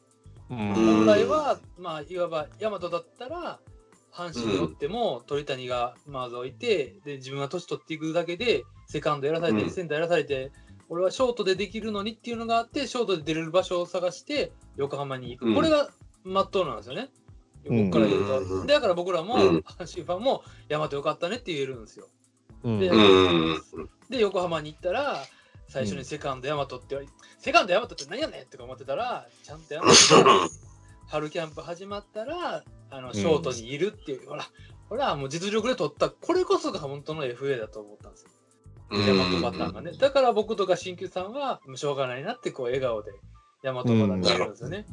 ただ、背番号9かよとか思いながらね、そう思ったりしたんですけど、そそここだわりないんかいって思ったんですけど、だそういう意味では、その活躍の場をもっと、だ僕もトレードをもっとせえって思うのもそれが一緒なんですけど、うん。結局ね、あの、阪神だったら、ピッチャー多いんだったら、うん打つやつもっと、うんもう阪神はピッチャー育てるのうまいっていうことを売りにして、うん。ピッチャーをいっぱい育てて、左育てて、その左で余った選手を、他のところのその打つ選手、こうね、ウエスタンだから、まあ、ソフトバンクにいっぱいいるわけですよ、いい選手がね。まあ、ふ福田も FA 宣言しましたけど、うん。まあ、そういう意味ではそこと、まあ、トレードするだとか、なんかしするようにとかしたらいいのになとかね、うんまうんあ、ある意味妄想、妄想はしてるんですけど、だから、うん白このにたとか投手、白にた、白にたとかでしょ。うん、そうですね。まあ、トレード、知らんたトレードなんですけどね。うん。まあ、あっち行ってもダメだったんで、なんとも言えないです。うん。ええうんだからそういう意味では、もっと流動してもね、生え抜きだからどうこうって、う。ん。あれ矢野は生え抜きじゃないんだよとかね、いちいちそんなチェックせんでええやろとか、で気づいて、その生え抜きじゃない監督を監督にしたら、あの中日の人ばっかり集まってくるってね、うん。臨時コーチが山本昌みたいな感じで。結局、つながりはそういうことなんかっていう。うん。まあ、ちょっと変な方向行っちゃいましたけど。うん、いやいやいや。ほんだから本当に活躍の場をね、得られる人がいたら、うん。うん、っていうなってほしいですけどね、そのだから、なるほど言うたら自動 FA 宣言ですよね、言ったらね。うんと思うんですけどね、もう本当、とかくイラッとしましたよ、今日は。まあその例で言うと今年だとそのいわゆるソフトバンク福田なんかがうん。あそう全くその通りですね。うん割とホークスからはめちゃくちゃいい条件出てるようには思うんですけど個人的にははいはいはいはい。まあでもそれよりやっぱり、まあ、スタメンでより出れるところってう。いうんことですよね。うんうん。で彼の場合その人的保障かからないからいろんな球団が手を挙げるってわけで。いや、あれ、人的保障かからんかったら欲しいわ、そら。うん。だけどねあれ確か中日やったと思うんですけど中日。はいオーナーオーナーかな？球団代表がええいや福田君は人的保障もないし年俸も安いからお得だよねみたいなことを言って取りに行くんですよ。もういらない。いやもう。そういうのはいらんって思う。いらん。いらんな。思ってても言うたらあかん、俺。言うたら。あかんな。うん。いい選手だからでいいよな。そうですよ。ね。うちのウィークポイントですよってやな。そうそうそうそうそう。なぜそれが、なぜそれをめマスコミにそんなこと喋るのかっていう。ね。センスないいやーまあ今年はでも福田なんかが一番ある意味競合しそうなところではあるんですけどね。そうね。まあ確かに欲しいな欲しいけどな 難しいんだよなうちはでも手挙げるのかね手挙げるのかあげ、一応なんか記事上だと第一に行くみたいなのは見ましたよ。ああ、第一だ。そうだ。ん鈴木大地。はいはい第一もいいけどなはいうんん。第一もいいけど俺は福田の方がいい気がする。それだったら。うんいやまあ、筒香も抜けますしね。外野とファースト、ファーストかなファースト。うんうん。まあセカンドもまあできなくはないから。うん。走れるってのがまあ魅力ですよね。そうですねしかも成功率が高い。うんうんあうん。そうっすね。なるほど。いや、だから結局今年、移籍しそうなのが、その福田と鈴木大地とうんうん。美馬？ぐらいなんあ、美馬ですね。あ美馬がまだいた。美馬は結構言葉目はしないし、ししないですしあ、誰だっけ？誰かいたよね。ロッテの増田が残留しちゃった。あ、増田も残留。で、広島が、だから菊池残ってるんですかね。あ、そうですね。ああただだからね。相沢も FA しなかった。あ、しなかったですね。うん。T 岡田もしなかったし。ああ、T を。いや、僕、あれは、ちょっと思うとこありますけどね。なんですか？うんいや要は、まあ、限度額いっぱいの減額でしたけど、うん。うんまあ、9000万で3年契約でしょ？ああ、俺は僕はもう、その契約は T のためにはならんなとは思ってるんで、うんあら、厳しい。うんうん、むしろ単年で勝負させたらよって思いますけどね。ああ、そういうことだな。まあな。そっかだって、本人からしてもあと2年猶予があるって思ってるじゃないですか。ああ、嫌やな。嫌だな、そっか。いやー、まあ、それまでの契約に至るまでの言動を含めて、なあ。キリって結構メンタル的にもちょっとちょっと不 不安なところが大きいんで。いや。うーん。あれ、もしでも宣言者としてどこか手挙げるかね ?T を。いや微妙だよね。ーちょっと言もう。うーん。ね。まあどこも取らんってことはないと思うんですけあど長距離砲で、長距離砲で一回あそこまで落ちて、また上がってくるって、ほんと稀だよ。まあ、あ最近山崎武の例があるが、あそこまでいかないとダメですもんね、逆に言うと。うん。で、あれ、ああれだって俺もう、まさかだよね。あんな風にそうですね。うん山崎はまさかですね。本当に。いや、当時、えっと、はいロッテファンの上司がいて、はい。あの、オープン戦を見てると、今年の山崎武はやべえぞって言ってたんだよ。あれ、復活かもしんねえんだよな、みたいな。で、えー。いや、そりゃオープン戦な、山崎武なんかもう、終わりでしょって言ったんだけど、それでね、あんな最初20本打って、その後はい。40何本か打つようになるじゃない、そうですねこんなことなるんだって、まあ、野茂さんとの出会いが大きいんでしょうけどね。うんうんうんうん僕はあの時もう信じられなかったもんね。え、すげえな、この人。ですまあそれはやっねぱりオリックスをクビになったっていうのがキーなんですかね。ね、井原さん、井原さんとうまくいかなかったっていう。中村のりもオリックスと契約、うんね、切られて、まあ、本人のわがままあったその後中日で二足三本に入ってうんっていうね、やっぱうん、だから岡田はやっぱり残留するべきじゃなかったんですね。なら、だからなんていうか、まあ、一番岡田にとってベストは限度額を超えた提示受けて、うん。まあ、いわゆる坂口パターンでの移籍が、うん。はいはいはいはい。そうしたらどの球団もやっぱ手を挙げますし、ううん。ん。あれなんかな、去年の金子と西流出がちょっと結構ファンから叩かれたのが、まあ、もちろん影響はあると思いますよあ。ったのかな。う。うんん。なるほどね。うん。でもおかげさまでね、オリックスは先発ピッチャーがどんどん育ていったわけだからね、はい彼らが抜けてったおかげでさ、うんうんとも言えるじゃん。そうですね。まあ、だから、入れ新陳代謝は、うん良くなった。世代交代は。抜けてくんないと出てこないもん、結局は。うん抜けるから出るんってところもあると思うよ、俺は。いや、まあ、それもそうなんですけど、でもそれがうまくいけばいいんですけど、うんまあ、抜けても出ないときは出ないですからね、なかなか、ね。まあ出ない時は出ない。まあ暗黒時代を知ってるんでね、僕らね。はいはいはい。補強しても打ちできたらダメになるとかね。そうね、それはそうです。バースが抜けてる、パート・ジョーンズがそんな打たないですからね、い50や発も。そうそうまあ、まあそれはまあパート・ジョーンズが。それで日本人当てはめて打ったかって打たない。打たない。掛布の後、八木じゃ打たない。そこいやでもね、足が速いって最初聞いてましたからね、僕は。一番。びっくりしました。そうですね。うんそこんなうまくない。あでも、オリックスの話だと、はいやっぱりピッチャーが出てきてるから、まあでも、西はありがとうございますなんですけど、僕はちょっとびっ今日今日ちょっとびっくりしたのは、あのはいゴールデングラブ賞ピッチャーで取ったのは阪神西が初めてっていうのはちょっとびっくりしました。あ、いなかったんですか？そうそう。なんか、えー今回西、西がは取って、阪神初めて投手のゴールデングラブらしいです。はあ。なんかこれ、反響してない？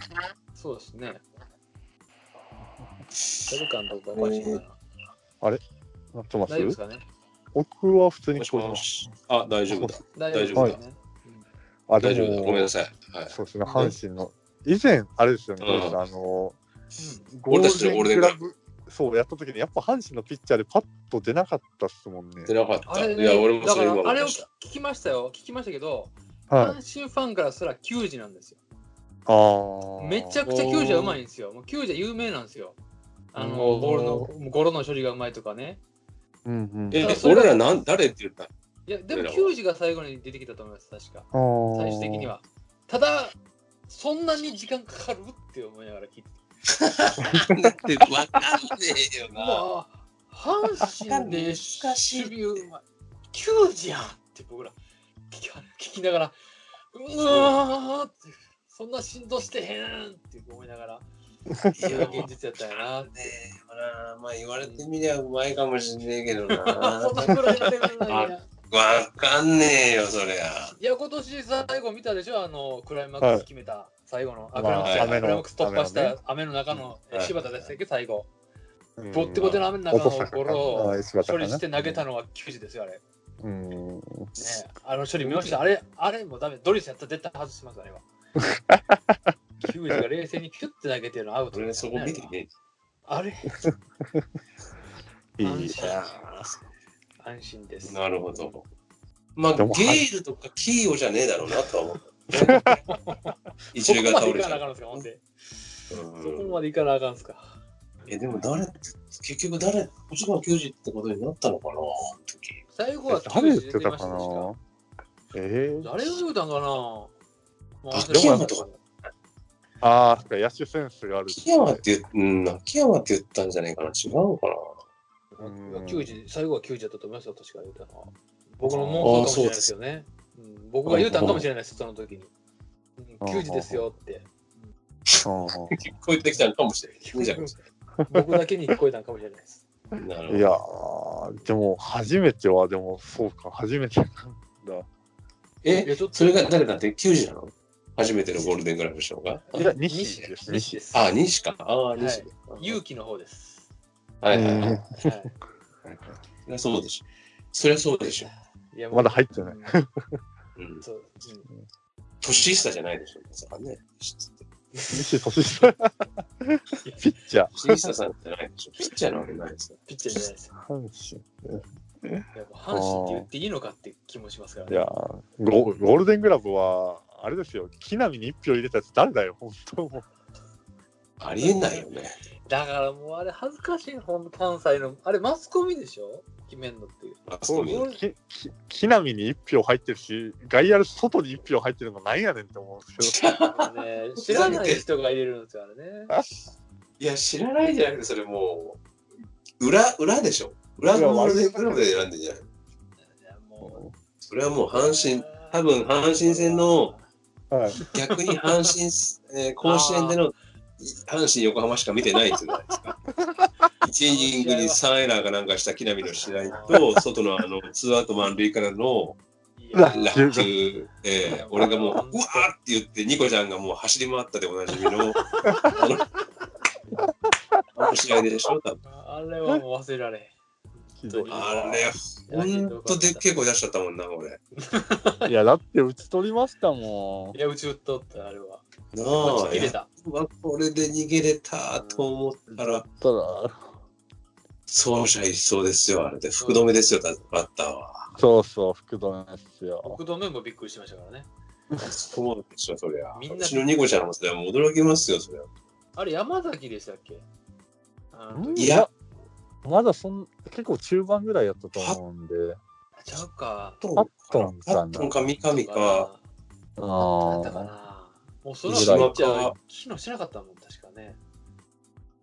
ーうんうんあの試合だって確か4、5点リードしてての中盤だよね、確かね。そうですね。ひっくり返されたうんんでしょ。うんうんそうです。エラーで結局。本当に何なんだろうね、阪神戦。もう負けた人しか記憶にないもんな。勝った試合記憶に、あ、でも今年は 1, 一試合だけかな、でも記憶にあるの。えー、何のどれだっけ？いや、本当一番最後、9月かな。うん9月のハマスタで、結構5点、6点ぐらいビハインドからどんどんホームラン構成で追い上げて、で、あ8回裏に、あの、佐野あが佐野から同点ホはいームランはいはいはいはい。で、最後、筒香のサヨナラホー。ムラン。はいはい、バット投げたサヨナラなんです。そうですねあ能見さんですね、能見から。はいはいはいはいな。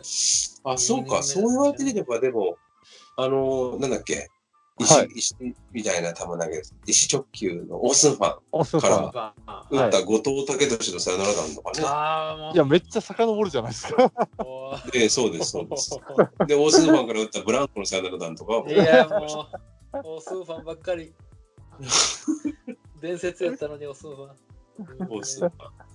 はい。いやーまあでも基本的に負け試合しか出てこないんでね。負け試合出てくるね。いやー、もう思い出したくないね、いろいろね。ジャガースキーの試合とかもね。思い出したくないねラガースキーはダメだ。サヨナラ割れたピッチとかね。思い出したくないね。これ、これあれ、日本シリーズ前かな？し終わった後かなんですけど、うんはいなんか記事出てて、はい。来季は阪神対策だみたいな記事が出てて、えーはいベイスターズは福留によく打たれてるみたいな、今更かいっていうのすごい思いましたけどね。してるやろうし。いや、向こうな、向こう何年打たれてんねんって。そうですよ。なんだったらドラゴン時代から打たれてます。今シーズン対福留にな 3, 3割後半ぐらいなんか打たれてどうこうって書いてあるけど、今のそういう話じゃねえやろって いう。いやだからもう密かに俺、福留って FA じゃないんだっけって思ってたんだよね。はいはいはい。今年。そうですね。FA 宣言したら取りに行くのになと思ってて。真っ先に取りに行く。買い殺しですよ。そうですよ。取っちまえばいいジャイアンツ方針取っちまえば。そう取っちまえば相手にならないんだ。はいとかね、思いましたけどね。まあまあ、ちょっと話がそれましたら FA ですが、うんでもまたちょっと反響してる。ああ、これが。あ、本当ですか？なんですあれうん。え、なんか反響してます？今ちょっと、なんかリフレインしてる。うんそうですね。じゃあこ、僕の方なんですかね。僕は二人の声は普通に聞こえてるんで。えいや、僕も声が聞こえてきて。俺の声がむしろ反響してるあ、治ってきた。治ってきた？あ、治ってきましたね。治ってきた。ああ、治ってきた。あ、治って大丈夫、大丈夫。ごめんなさい。か？えー、改めてじゃあ、あの、はい戸上にイラッと、えー戸上にイラッとした。ごめん。ななるほどね。クリアに、クリアに聞いてほしい。あ、じゃあもう、あれ、担担当直入に、に阪神さんは今年の FA で誰が欲しいとかあるんですか？阪神さんはっていうか、ワワイナムさんは。あ僕はもう特別ないんですけど、でも、まあ、上本も出ていかないみたいなんですけど、あのーまあ、この間、タイガースキャストで、まあ、ドラフトの回やった時に、ともろくんっていう子がいるんですよ、はい。タイガースキャストに、若い子でね。ともろくんが、結局、今年あの若い子いっぱい入れちゃったら、はい。次に FA 宣言した選手取るときに人的保障で若い子取られちゃうっていう話をパッてみんした瞬間にみんながじゃあ今年やらなあかんでみたいな雰囲気になったんですよ。でなるほど。もう鈴木大地一択ですよみんなで。鈴木大地やろなって言って今取れるとしたらもちろん一番欲しいのは右の長距離砲なんですけどいないうんですよね。まあうん内野で、まあ、うちはもうねあのエラーナンバーワンですから。はい。まあね、ショートに上高い使っときやと思思ってるんですけど、うんまあ、それもなく、まあ、一応センターライン強化が、あの、矢野さんの掲げてる目標で、一応もうセンターがもう決まりましたし、あとはショート、うんセカンド。で、うんうん本当にまあ、うんうんいい選手が入ったらすぐ、いもうそこ入れると思うんですよね、今の阪神の現状だと。うんその後鈴木大地だっても、まあ、セカンドで使うんじゃないかな。なるほど。あとはまあ、うんサードどうするのかなっていうのは、ね、大山どうするか問題はもうお任せしますけど、まあ、鈴木大地ですよね、一番、今年で言うならですけど。うんうんうん。で鈴木大地本人は FA したのはやっぱり福田と同じで出たいからなの。試合に出たいからうーん FA どう。そういうわけでもない。条件面そうそうじゃないんですか。聞いてみたい。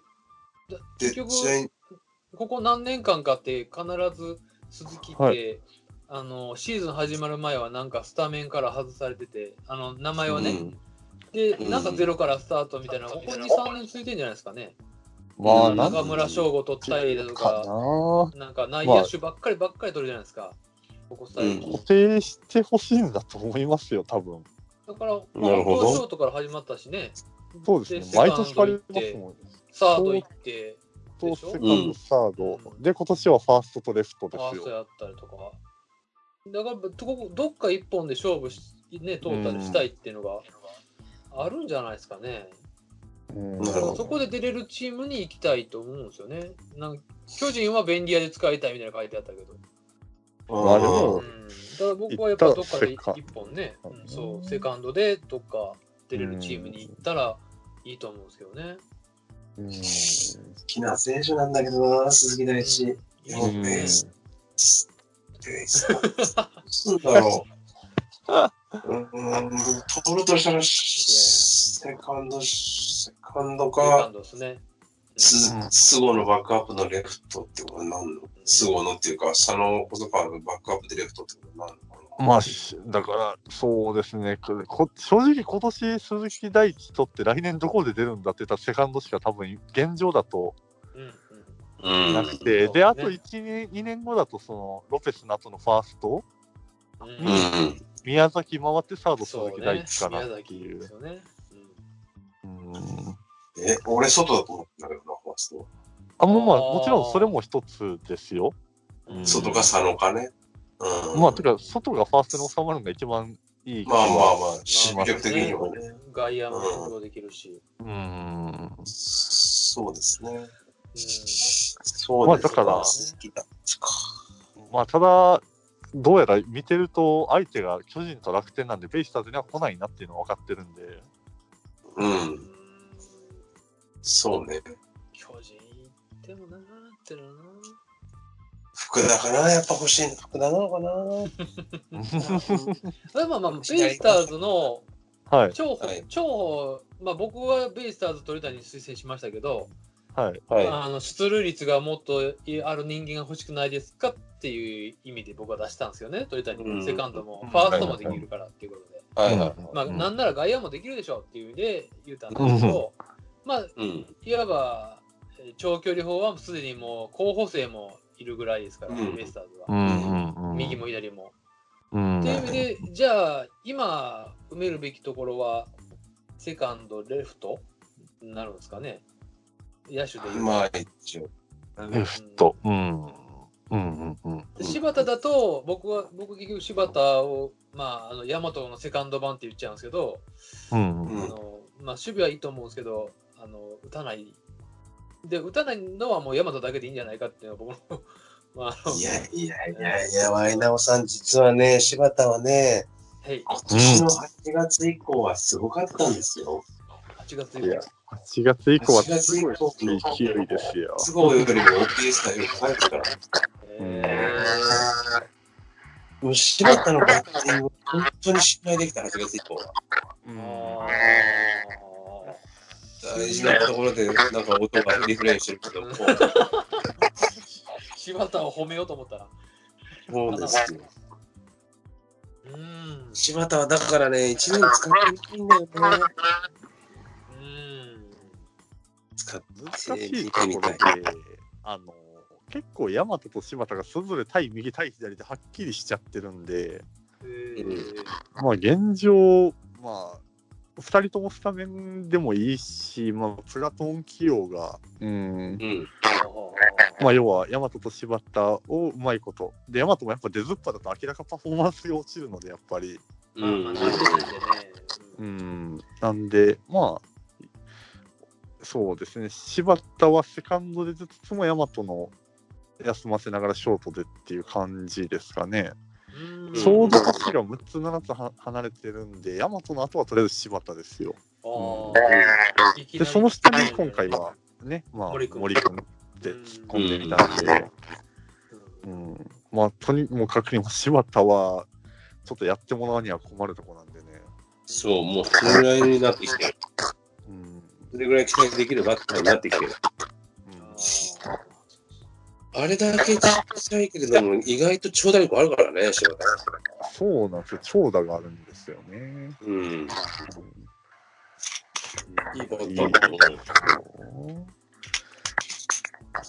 まあ、3番は言い過ぎだけど。まあ7番とか2番だったらいいかな感じ。すっげえディフェンスな。え、そんなしてます？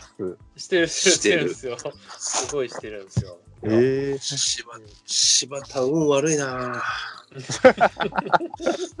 マジで。褒めてんのに。ちょっとなんか NG ワードみたいになってるじゃないですか。そう、まあ阪阪神にとっては柴田で NG ワードですからね。なるほどね、浩平ちゃんの方ね。はい。浩平ちゃんの方の柴田ね。センス抜群って言われたから、期待した。懐かしいやうん。もう、もう懐かしくなっちゃったからね。な。いや、柴田と藤川球児はなんかセットですもん。ああ。確かにね。直立不動だったやつね。なるほど。え、でも今年 FA ってそれぐらい、あ、あと美馬、美馬ですね。ね今、今がどうするのか。うんいや、なんかもう関東がどうこう言ってますからね。へえ、ほな、中日がないんや。うーん。思わないな。これもヤクルトでしょ。巨人でしょ？巨人でやる感じ、本当にないね。のあの特に野右上二世ですよピッチャー。うんジャイアンツ入って良くなったピッチャーっているのか杉内か。良くなったというか。まあ、まあ、よくやった方なのかしたな。方かな。まあ、即番と言ったらいいですかね。うん。うん。大竹は今、何ですか、中継ぎで輝いてるんですか？か輝いてはない。なんかね いやだって日本代表入るかもしれないでしょ？いやいや、もう、日本代表ですよ。えー、うちの島本の方がいいんじゃないですか？手術したけど。い島本いいピッチャーですよ、本やい当。や去年から良かったんですよ。本当に。去年はちょっと呼ばれるタイミングが悪かっただけで。二軍ではもうそうやったんですよね。全くすぐ追ってる気がしない。で、はいそうね、美馬、福田、美馬です。愛知。第一、福田。うんでで、すか。一応その菊池が残ってるんですけど、一 FA 宣言の提出期間が明日までなんですよね。おうほうほうほう。11月1日11月1日ですね。あの、日本シリーズが終わってから1週間ああ、そうだそうだ。でしたっけ？だかなるほど。うんおうら菊池からしたらこんなに早く終わるんかいっていうあれじゃないですか？うんなるほど。あ一応でも秋山も交渉はしてるんですよね。あ、そっかそっか。海外 FA 特番とか言ってるでしょ？確か。え？うん。ええベイスターズもだいぶ力入れてるみたいだけどね。うんうんうんうん。は欲しいけどな。うんうんあーどこ行っても活躍するわと思うけど。まあね。うん。急まあに、間違いない。うん急に2割5分にはならなさそうですよね。ならないいね。やまあでも阪神来たら分かんないな。試してみようか、えー阪神で。1年間阪神で試してみよう。いや、はいさ、ね阪神1年目は結構結果残してないからな、誰もね。うん舞い上がっちゃう。いや、あんなやじにやられるって言って。いや、そう考えたらやっぱ西はすげえな。うん、もうチームリーダーですよ、西は。メッセいないし。そうね。うん。いや、いいわ。明るくなった阪神が。うーんピッチャーはいらないんですか？今変な話、ミマとか、あこれはもあ。う全然。いや、それは先発足りてねえですけど。どこのチームも先発充実してない。特に、パワーね、全然うん規定投球数出せないし。確かに規定投球回数到達してるからいいけど、うんでも、もうあれぐらいだったらいるじゃねえのって気がするけどね、ベイスターズ。うんわざわざ取るほどかって。うん。まあ、来年の成長とかも加味するけれども、例えばうん京山、坂口、はい。えー、飯塚、いいですか。うんまあ、上地谷、大貫、そうですね。えーまあそこら辺で。まあもちろん犬が犬がいるし、で、うん今年入る、まあ、私勝ってない伊勢とかね、もいますし、先あの、はいまあ、坂本の左ですけどうんはも、だからそことそんなに比べてめちゃくちゃいいのかっつうと、まあ、わかんねえんですね。うん。うんまあ、まあ、今年は特にその宣言した選手が少ないとこからより相対的に価値は上がってはいますよね。そううんね。その本来の、うん、評価より。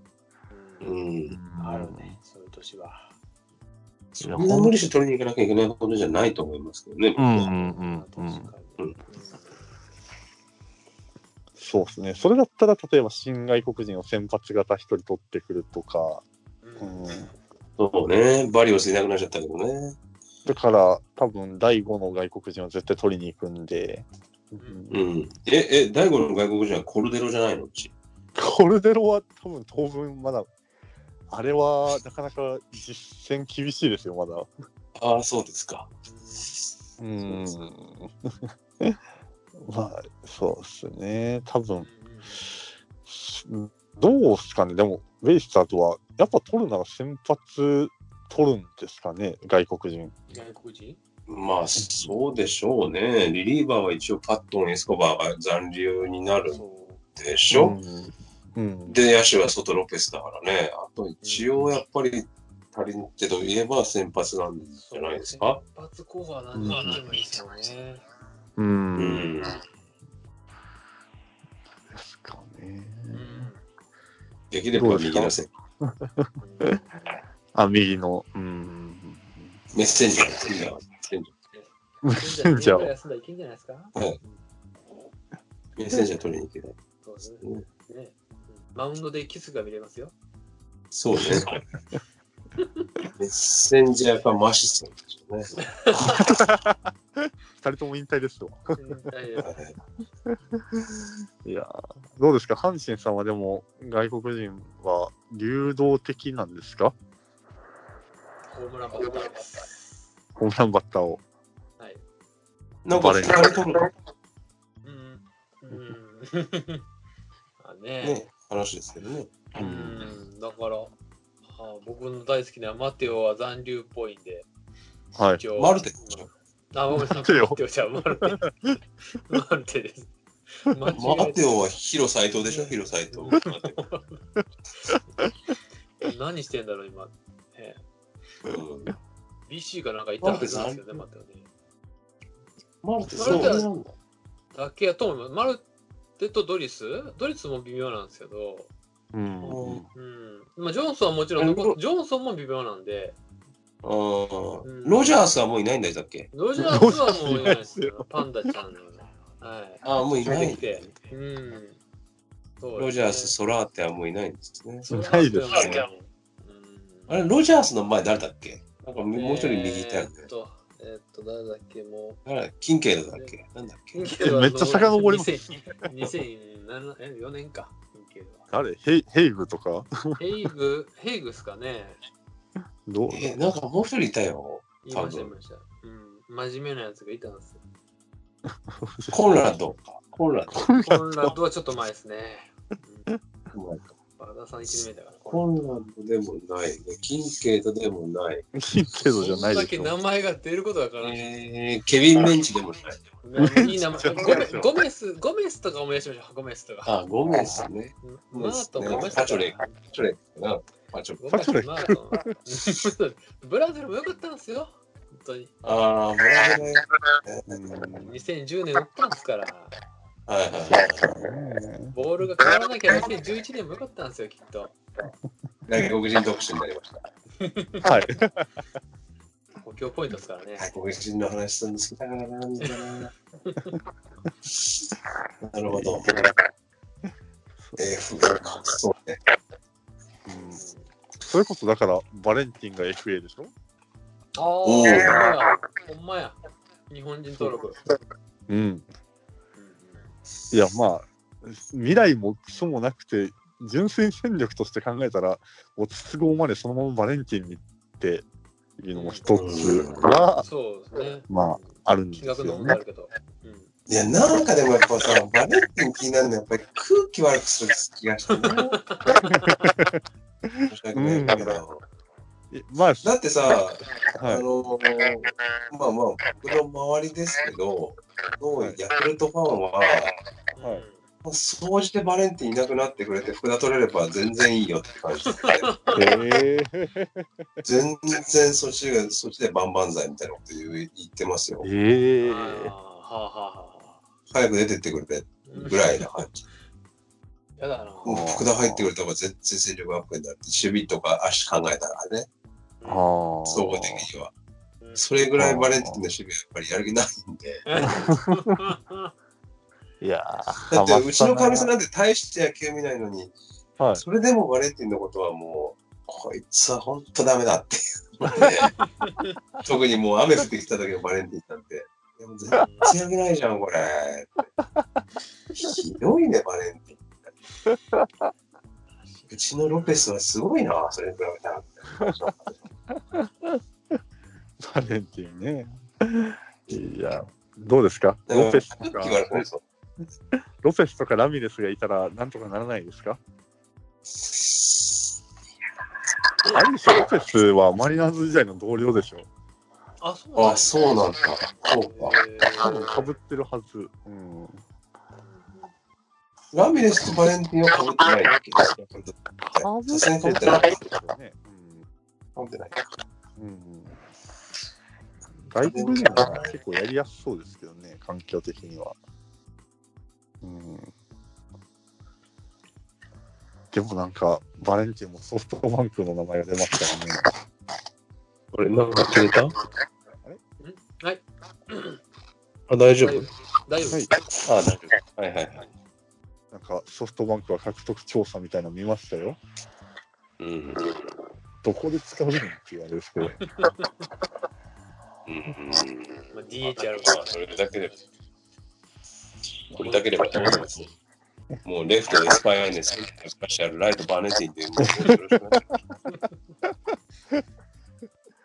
いやー、ペイペイドーム楽しそうですね。そうですね。まあ来てくれるのならば、まあ別に拒みはせんが、ぐらいですね。うんうんああえて取りに行きたいとは思わないかな。ーうんうんうんうんむしろ、でも、どうせならパ・リーグ行ってほしいなとは思うけど。ああ、なるほど。うん。そうね。それぐらいかなで、それによってはゲレーロがどうなるかもあるのかね。もしジャイアンツがバレンティン取りに行くんだったら。えー、どうなんでしょうどっね。かが取るかまあ、もう阪神が取るかが一番多いんですけど。いや、もうゲレーロだって神宮、来年は、俺のホホームは神宮かもしれないから、神宮でちょっとこれも見せとかないとね、みたいなこと言って神宮で打ってたからね。だから多分まあバレンティンがもし来るなら出るつもりでいるよっていう。なるほど冗談なのか、半分真面目になる。うんでもやっぱどうゲレーロなんて持ってヤクルトじゃ無理でしょ。まあ、ねゲレロどうなるかね、その、まあや名古屋ドームでホームランを取ってってい う。うんその時から評価高かったね。うん。コントロールミス待ちのバッターだから。まあまあ、誰でもそうなのかもしれないけど、うん。決定的に打てない場所があるからね、インハイとア基ウトローは本。的に、そう、高めのストレートバンバン投げときは、まあまあっていう。そうそうそうそう。うん。ただそれが中途半端にいくと長打になっちゃうけど、うん。うんそんなにも怖さはないけどね、ゲレーロは。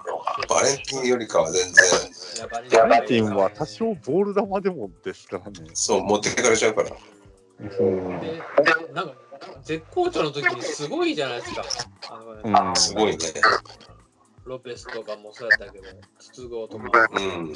うんまあ、坂本とかも通じますけども、あ、もうヒットなら OK っていう瞬間あるけど、ゲレーロはそれ別にないですからね。1日1本みたいな感じで、そ固め打ちがないし。う。ううんん。確かに。バレンティンは嫌か。まあ、いりません。ゲレーロもバレンバレンティンも。いりませんか結構です福田ですね、はい福田。やっぱり。結構です。うん福田それ取られたら福田の方がいいね。福田はどこ行ってもレギュラーできそうですもんね。でも、福田はどこに行くべきなんだろうな。ああ、ヤクルトじゃないですか？ヤクルト坂口も出なくなってるし。うん。青木とかは休ませながらなんでしょ？あこもう、青木、だからバレンティンいなくなって、あ青木レフトとかですかね。うあうん。いや、もう青木センター雄平そう年齢いってるからな、結構。まあ、セカンドそうだけど、さすがに。福田が。あまあ年間でセカンドはなさそうな。うん。山田先生がいますからね。うん。まあ、山田いますからね。補強ポイントが。まあ、だから、まああるとすさんを動かして、ファースト福田もありはあり。うんただ、まあ、あるとすれば、福田セカンドで山田をショートでマジですか？山田ショート。山田翔子ね。でもあれでしょ、ヤクルトは、あの、新外国人が、まあ、内野手を取ってたよね。ほんまや。エスコバーですよ、エスコバでー。すね。ここいいとこね。うんはい。そう。そうだ。なんかやっぱり、福田は外野か。外野かな。うん。ヤクルトが一番遅まれる気がしますけどね。うん、みん。なヤクルトに行ったらいいですよね。まあ、それか、個人的にセーブですけどね。へえ。うん。ああ、そうか。外野がないもん。な。外野がないん。で、セーブですね。うん。まあ、ないと思うけど、オリックスは。オリックスは、あーどうかな。とりあえず、吉田と、うん。吉田、ロメロ。で、センターはでも固定できてないんで、まあ、福田でもいいかなっていう。だってオリックスが一番規定打席立ってるんでしょ、確か。そうですね。うん。全く固定してないんで。吉田ともう一人誰がいたっけ？えー、と、今年だと福田かな？そういあ、内容。そうですね。うん。福田とぐらいなんで。まあ、センてか、福田周平かぶりに丸々なるんですね。そうですね。福田修平と福田修平。平で、まあ、1、2番でいいですけどね。うん。うんうんうん。どこ行っなるほてもいけるな。まあ、鎖はしない気はしますね。ど。うん。バンク以外なら。バンク以外なら、バンク以外で、バンクにいた時よりかは絶対出れるでしょうね。出れる、出れうますね。ん。こう言っても、おそらく。いやうんメタだからだこれ、その、バンク確か結構1億近い、1億以上なんですかね、ぐらいの20年ね提示なんですけど、これ他球団は別にそれ以下でも、まあそのスタメンでって言ったらやっぱ来るんですかね。あーでも奥奥は行かなあかんのちゃいますかね。うーん。わからんな。そこまでいくとちょっと出せないってことになるかもしれんな。うーん。ヤマトでも奥行ってますからね。うーん。守備だけですけど。結構びっくりしましたね、あれはね。いやいや、奥の奥いや奥奥いりますよ。ヤマヤマトは奥がいるんですって。いや、俺だからや、ヤマトは確か、あの、今は別に、あれですよ、嫌じゃないですけど当時の時やっぱ微妙だなって思ったもん。いやいや、もう本当に。うんまあ、確かに守備がうまいの不思議にヤマトか、みたいな、うん。正直感じはあったね。うん。久保康友はもう、もう手を挙げてほしかったけど。うん。何が何でも取りに行けって思ってたけどね、ここは。そうですねいやー、久保は良かったなうんたね。もっとやってくれると思ったけど、まだ元気です。物足りない、あれじゃ。本当は。いやー、まあ、唯一ケチつけるとしたら、鶴岡が漏れてたことかな。あまあねまあ、まあ、それはしょうがないっすよ。まさかあんなハマり方するとはね。藤波もまだ鶴岡がいたら違ったかもしれないですね。ほぼ専属やった時期あったから。阪神の鶴岡が必要なのか。鶴岡はうちのコーチですから、うん、そう、ベンチ見るとね、微妙な気持ちになりますよね。そっちか。でも来来年からファームのコーチになるんでね。ああ、そうなんだ。うん。うんそれも見たんですけど、ベイスターズのその来年の一軍バッテリーコーチがプロ経験者じゃないんですよね。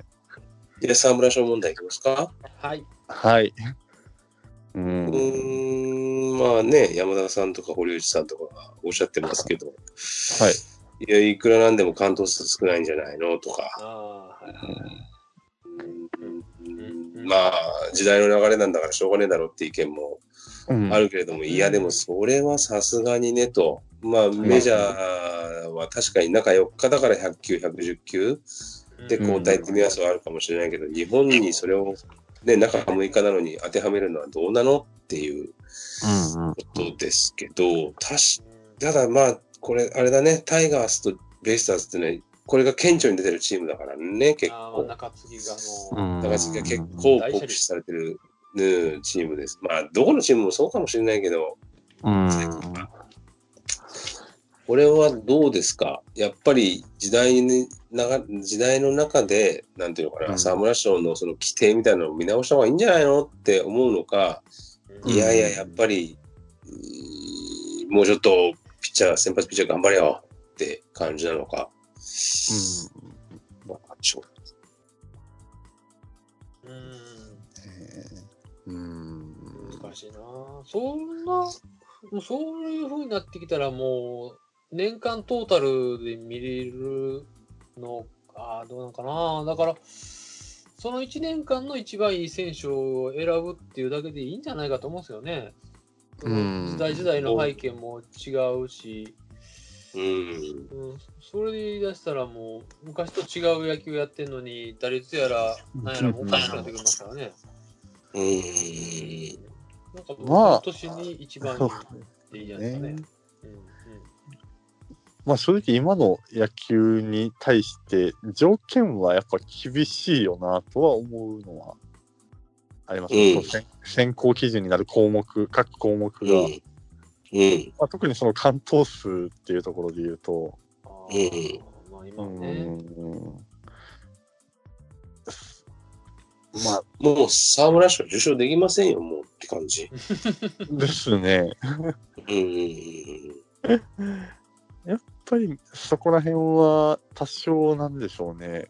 まあ、選考基準を改めるのが、そのさっき言ったワイナオスさんが言った、まあ、その年一番良かった先発ピッチャーをっていう、うん。一番分かりやすくは。そう毎年出すならね、うん、例えばこれが、まあ、引退した選手に、まあ後から見たらすごいなっていうので、あげるんだったら、まあ選考とかもあって、まあいいかなと思うんだけど、その1年通して誰がすごかったんだろうっていうのをその年覚えておくには、1人、沢村賞ってあげといたらいいんじゃないかなっていう、別に先発だろうが、抑えだろうが、うん。まあまあベストナインみたいな感じになるかもしれないですけど。うんなるほどうんうんなるほど。あの時こんな年やって、なんで、なんで山口が取ってんねんって後から言った時に、あの時の山口がすごかったんだよとかはい。うんうんうんっていう感じで、1年だけでもすごかったらっていうのがあったら、う。うんん、そう。俺は結構、これまた保守的なんだけど、やっぱ、その昔の人たちの意見が結構、うん。そうだよねって思う。でも、でもそれは半分で、うんあの、親ちゃんが言うみたいに、基本的には別にいい、なその何、関東関数はないくつだったっけ ?10 関東だっけ ?10 関東じゃねえか。なんかわかんないけどえ、ーと10試合基準以上。、え、な何試合？10試合以上です。登板数があ25試合以上で、関東試合が10試合以上。うん。まあさすがに10はなかなかねって思うけど、うん。はいでも、やっぱりいくらでもちょっと、先発ピッチャーは過保護にされすぎてまへんかって俺は思っちゃうかな。うん。うんあの、その基準ではないけれども、うん。6日も休ん。で5回とか6回で降りちゃうのっていうのは思うね。うん。あの、もうちょっと投げてよって。いや、今年のね、ベイスターズの場合は三浦がコーチになって、いや、今年は、あのーうん。全員で10関東は最低でもしようね、みたいなうん。ことで、あ、今年はちょっと変わるかなってことだけど、まあ、そこまで変わりはしなかったので、うん。もうちょっと見たいよなーって思うよね、先発。だって、まあ、だから正直今の、ね、うん、系統のタイミングするんだったら、まあ、中5でも仲いいのかなって思うのは。そうそうそうそう、100、100球、110球で変えるんだったらさ、中5日とか4、まあ4日はしんないかもしれないけど、5日でもいいやんって思うけど、うん。なんか、だって、大体さ、会社から帰ってくるともう、早くたって7時とか7時半とか8時とかってことになるじゃない、はい？い、ないもんね、先発ピッチャーは。ねうん見れねえんだよ。ありがち。見れねえんだよ、全然。そうだ、今日は坂口投げるんだったら見てえなとかって思って帰ってきても、もういねえんだよ。ないですね。そう。そうですね。火曜日の青柳はなかなか見れなかったです、僕も。土日しか見れないんだよ。うん青柳見てないんだよね。そうそうそうそうそう。だったらもうちょっと試合開始を遅くしてください。8時から。そっちはい。8時からやって時短しましょいやーなるほど。う。うん現地の人大変だ。現地だから時短するんです。もう申加告古川の人変えられへん。新規券バンバンして、牽制球はもう3球までとかさ。山崎はしないから大丈夫です。山崎は抑えか。そうそうそうねうんいやそうですね。まあでも確かにその選考基準とはまた別の話になってきますけど、その、まあ確かに先発ピッチャーのその、まあ中も言い換えたら120球ぐらい投げてもええやろみたいなのは、ううん。うんあるかな。メジャーは162試合やってね、中4日で投げるから、うん。まあまあ、それはしんどいかもなとは思うけど、あれだけ遠征もす、まあ遠征がそんなしんどいのかどうかわからんけど、で、まあ、まあでもそうですね。しかもさ、僕らがひいきにしてるベイスターズなんつうのは、遠征したって神宮東京ドームですからね。そうですね。うんあと、まあちょ、ちょろっと名古屋、広島に、名古屋、広島、甲子園行くぐらいでさ、うん。今でもなんなんで中6日も上げといて、5、6回で降りないでよって気は、うん僕はしてます。で、まあ、いけるって言ってもラミレスが変えちゃうっていうのもあるんだけどさ、別に生活ピッチャーが悪いんだけど、いやラミレス変えたがあるから、うん。もうちょっと引っ張ってみんなよなーって思うよ。なんなんていうか、結構、中継ぎをあれだけバンバン使うのに対して、結構先発がそうやって100球、100まあ、120球、130球投げてた投げさせすぎじゃないの声は上がりますよね。上がる。最近上がる。うん。うんそんなことないでしょ。いや明らかだから、でもそれ、理屈で言うと、中継ぎの方が短命ではあるんでね。いや、しんどいよ。だって、実際長くなんかできないと思ううんん。確かにね。う。うん。準備しなくちゃいけないんだからね。ううんん。で、あれでもさ、全然話変わるけど、神宮はいいよね、ブルペン見えるからね。はいはいはい。大体もう、ベイスターズの場合はパターンがわかるもんね、その、用意する順番みたいなのが。はい。まず最初、当時ね、小杉とか須田がいた頃は、小杉や須田がもう先発が投げてる時からリリーフで準備リしておいリーフでて、投げて。で、4、5回になってくると、三上とかがちょっとし始めて、うん1回休んで、で、登板する前にまたビシッとやる。そうやって。で、安崎はずっとやんなくてリードしたら、7回ぐらいから始めるとか。そうですね。うん。神宮は見えるからいいで、ヤクルトはやらないんだよね、全然。あ、そうですか。先発先発が投げてる間に一応準備しておこう。ヤクルトはしないな。俺が見てる限りでは。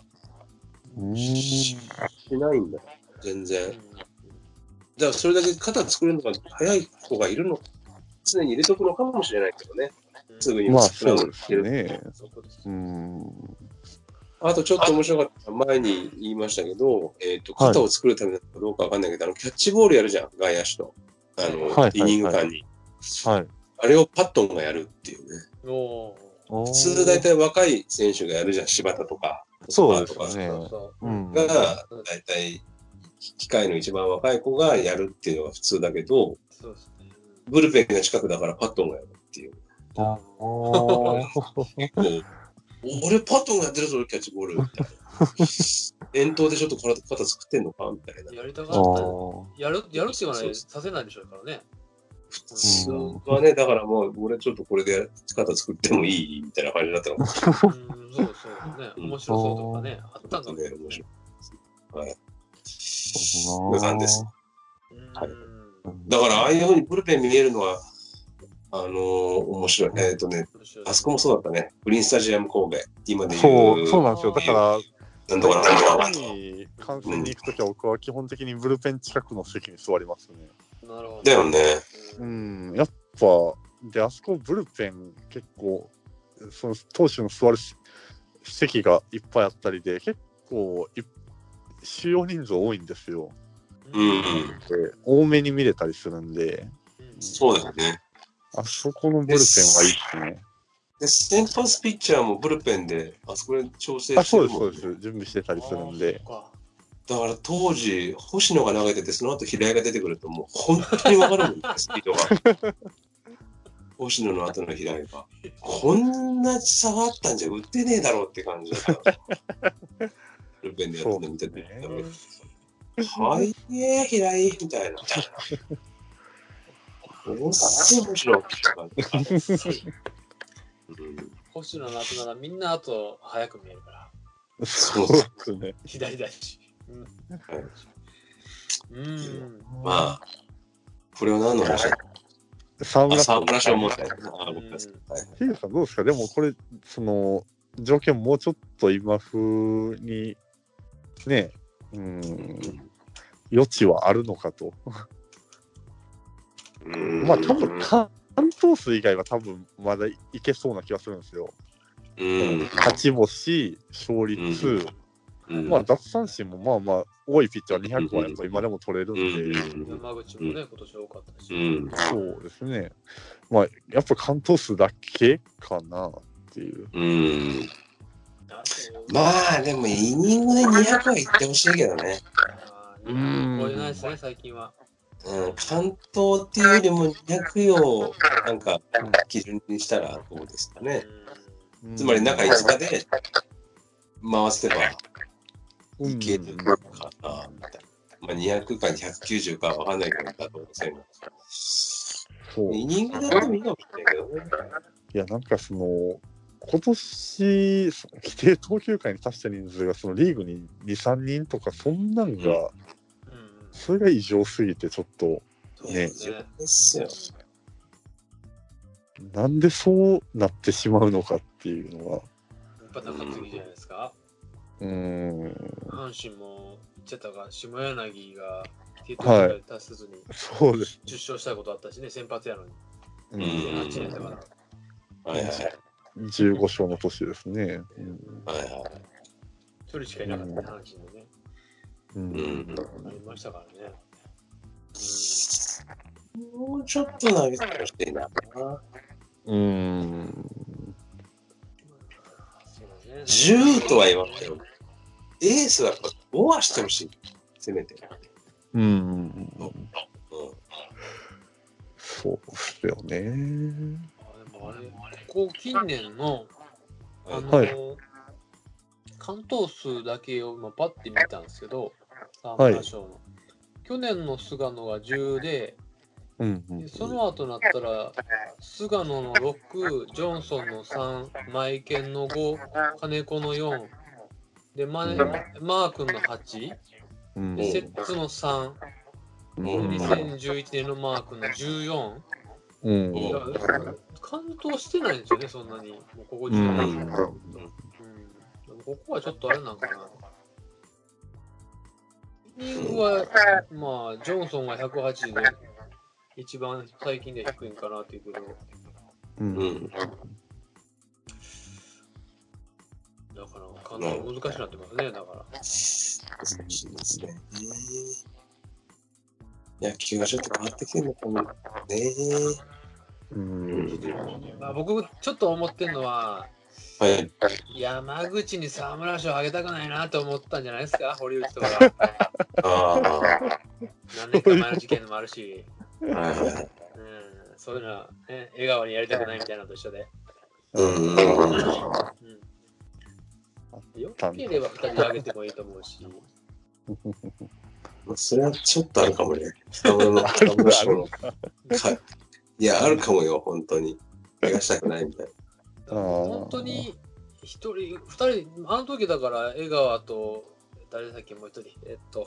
西本？西本、だから2人よかったな、2人あげても別に、うん。今年の新人、セ・リーグの新人がね、特に、阪神の近本と、まあ村上ですよね。って言われてるでで結局どっちなんだってなるけどどっちにも上げたらええやんっていう数字やと思うんですよね下手したら、うん新人としては。で阿波野と僕西崎はそういうことあったよね。阿波野と西崎です。最後のさ、もう二人とも15勝してて、最後、防御率を少しだけ上回るために、阿波野が1回だか2回だか、3分の1だか忘れてたけど、投げて、防御率上回って、結局新人王が阿波野で、西崎はなんか新人特別賞みたいな、なんかよくわかんない。おもお二人とも15勝したんだ微妙やったらもうなんない年もあるんやから上げたらいいんですよね。うんであれまあ新人賞に限っては特にあの阪神がね多分僕今年近本やと思ってるんですよ。うん。あの、うん関西の記者は絶対阪神に入れるんで。うん。大山ですら3位に入りましたからね、あの2年前に。なるほど。まあ、恥ずかしい話。だから、2, 2位ですよ、2位に。何位でしたっけ？そう、浜口より入ってましたからね。ああ、そう、あ、そうどう見ても浜口やろうと思うから、2位は。だからそういうのが一気に関西のはもう野球知らへんから近本に入れて、多分近本が取ると思うけど、僕的には村上なんですけど、うんうんそう悩むぐらいのレベルですからね、あの二人。うん特に村上なんかは高校生2年目であんだけの数字残したから上げてあげた方がいいかなって気がするし、確かに。まあ、だから沢村賞も本当に悩むんなら2人やってもいいと思うんですよね。うん。そう。なるほどね。確か、だって全項目満たした年のダルビッシュが取れなかったとかあったはずなんで、ああ、そうあかあ、なんかあったかもな。あの年は誰だ？さ涌井かな？涌井やったような気がするんですけど、うんうんうんうん2009年だったかな。ああ、2009枠いいですね。なんかあったね。え確かその年ダルビッシュ全部満たしてるんですよ。ー、ああなるほど。うん、けど取れないとかがあるんで。うんうんうーん。うん、あと2013年のあのマー君が取った時の金子もすごかったんだよね、確か。ああ、そっか、そかの年。マー君がすごすぎたんやけど、うん、なるほどねえだっ。て、え、だって2013年って要はあの年でしょ？そうそう、24の時勝。はい。そうそうそう。そりゃそりゃかなわん、お前。それかな。確か金子も確かに金子も16すごかったんですよね。確かにね16か18かしてた気がするんで、もう例18年なら。必ず取ってたっていうぐらいの成績やったけど、マー君がすごすぎて、そう、先発、あ、そう、今見ましたけど、えーとはい金子が先発29試合、関東が10、完封が3、うんはい勝ちが15でしょ、はいはい。ほんで、奪三振200、防御率2.01。うわぁ。うわそこれ今年だったら絶対沢村ですもんね。沢村賞です。これです。見たし。うん。まあ、それは運もあるわな。それはな。いやまあ、それ運になっちゃいそうね、結局。うん。うんそれなら今年一番いいやつにあやるっていうふうにする方が。なるほどね。うん。でも、そうなってたら、ワイナオさんは山口かってなるでしょ？山口が、うん、そうね。なるけど、でも今年の山口ならしょうがないと思いますよ。ややっぱり良かったですね。うんうん。やっぱりね、あー憎たらしいけど抑えられたなっていう、あります、あったから、うんうん、それはもうしょうがないっていう嫌やけど、まあ、まあ ねもともと僕、沢村賞って名前が好きじゃないですからね。あらなるほどうね。ん。な影浦正史賞とかもあっていいと思うし。うん。そうだね。確かにね。バース賞があってもいいね。いい外国人には、うん。ブーマー賞とかね、うんパ・リーグだったらブーマー賞にして。そうね。うん、確かなに。なるほど。まあ今の流れでいくと、だって今後、ますますうん沢村賞みんな取れなくなっていきそうな気がするんですそういうこと、そういうこと、そういうこと。パ・リーグなんか取れないですよ。そうそうそう。うん。いやーまあそうなった時にま昔なんた、ね、昔なんで確かさ、はい。沢村賞はセ・リーグじゃなきゃ取れないとかあったよね。え？セ・リーグの？さっき言ったみたいにわわわわわわっていう条件だった気パ・リーグは取れなかったんじゃなかったっけな、沢村賞って。違ったかな？うん違う？なんか、え、そうなんですか？結構最近じゃない？ここ20年前ぐらいじゃない？沢村賞をそうですね。へえ。パ・リーグでも取れるようになったのって。あ確かに、そうですね。パパ・リーグ、僕、まあ、パッと見ると、パ・リーグで最初に、石井武宏とかじゃない？いや、違う野茂ですね。あ、ノモか。お野茂までは確かにセ・リーグしか取へって、ー最初、最初何回の別所さんですね。ー最初は何回なんだ？別所さんだけど、その次巨人の中尾、藤本で、松竹真田、で、名古屋の時の杉下さん、杉下茂さんでそこからはセ・リーグかな、ずっと。で、そこから、えー近鉄90年の野茂で、笹岡石井ですね。その後はちょっとまたいで、97年の西口。西口の後は松坂が4年後。ははなるほで、2年、2001年か2000 2003年が井川と斎藤。この年に2人取ってるんですよね、だからね。ど。あ、20勝してるからね。20勝同士が。あ、うんそっか。あーなるほど。はい。確かね、パ・リーグは取れなかったんだよ。セ・リーグでっていう、なんか、よくわかんないルうんールがあった。まあ沢村が巨人やったからですかね。まあそういうこまあそういうことあるんでしょうかね。なるほどね。わあ斎藤が2回取ってんねんな。すごいな。すごいです。ああ、井川すごかったんだけど。うん。まあじゃあ、今日はこのところにしておきましょうか。また今度、はいの話、こう今日しなかったルールの話を。特にあの、一塁への盗塁を重点的に話したいと思います。ルール気になってしょうがないよ。え、実際、えあったんですか？いや、わかんない。まだ理解できてないよ、僕あれ。いや、わかんねえわ。まだわかんない。そもそも何のためにやるのかわからんね。申告敬遠とかビデオ判定とか、まあまあ、うん。それはまあね、よくは賛否いろいろあるものの、時短のためだとかさ、はい。公平性を保つためだとかはわかるけど、一塁への通りは何のため、誰が喜ぶのそれやってって。時短ですよ、時短。時短。時短なのいや、長くなるでしょ。うん。うんわかるんですうん今のは牽制球だからね、ピホーホームへの牽制球でした、今のは。あるよくわからんです。わかんないな。はい。と奥深いうわけで、はい。そうですね。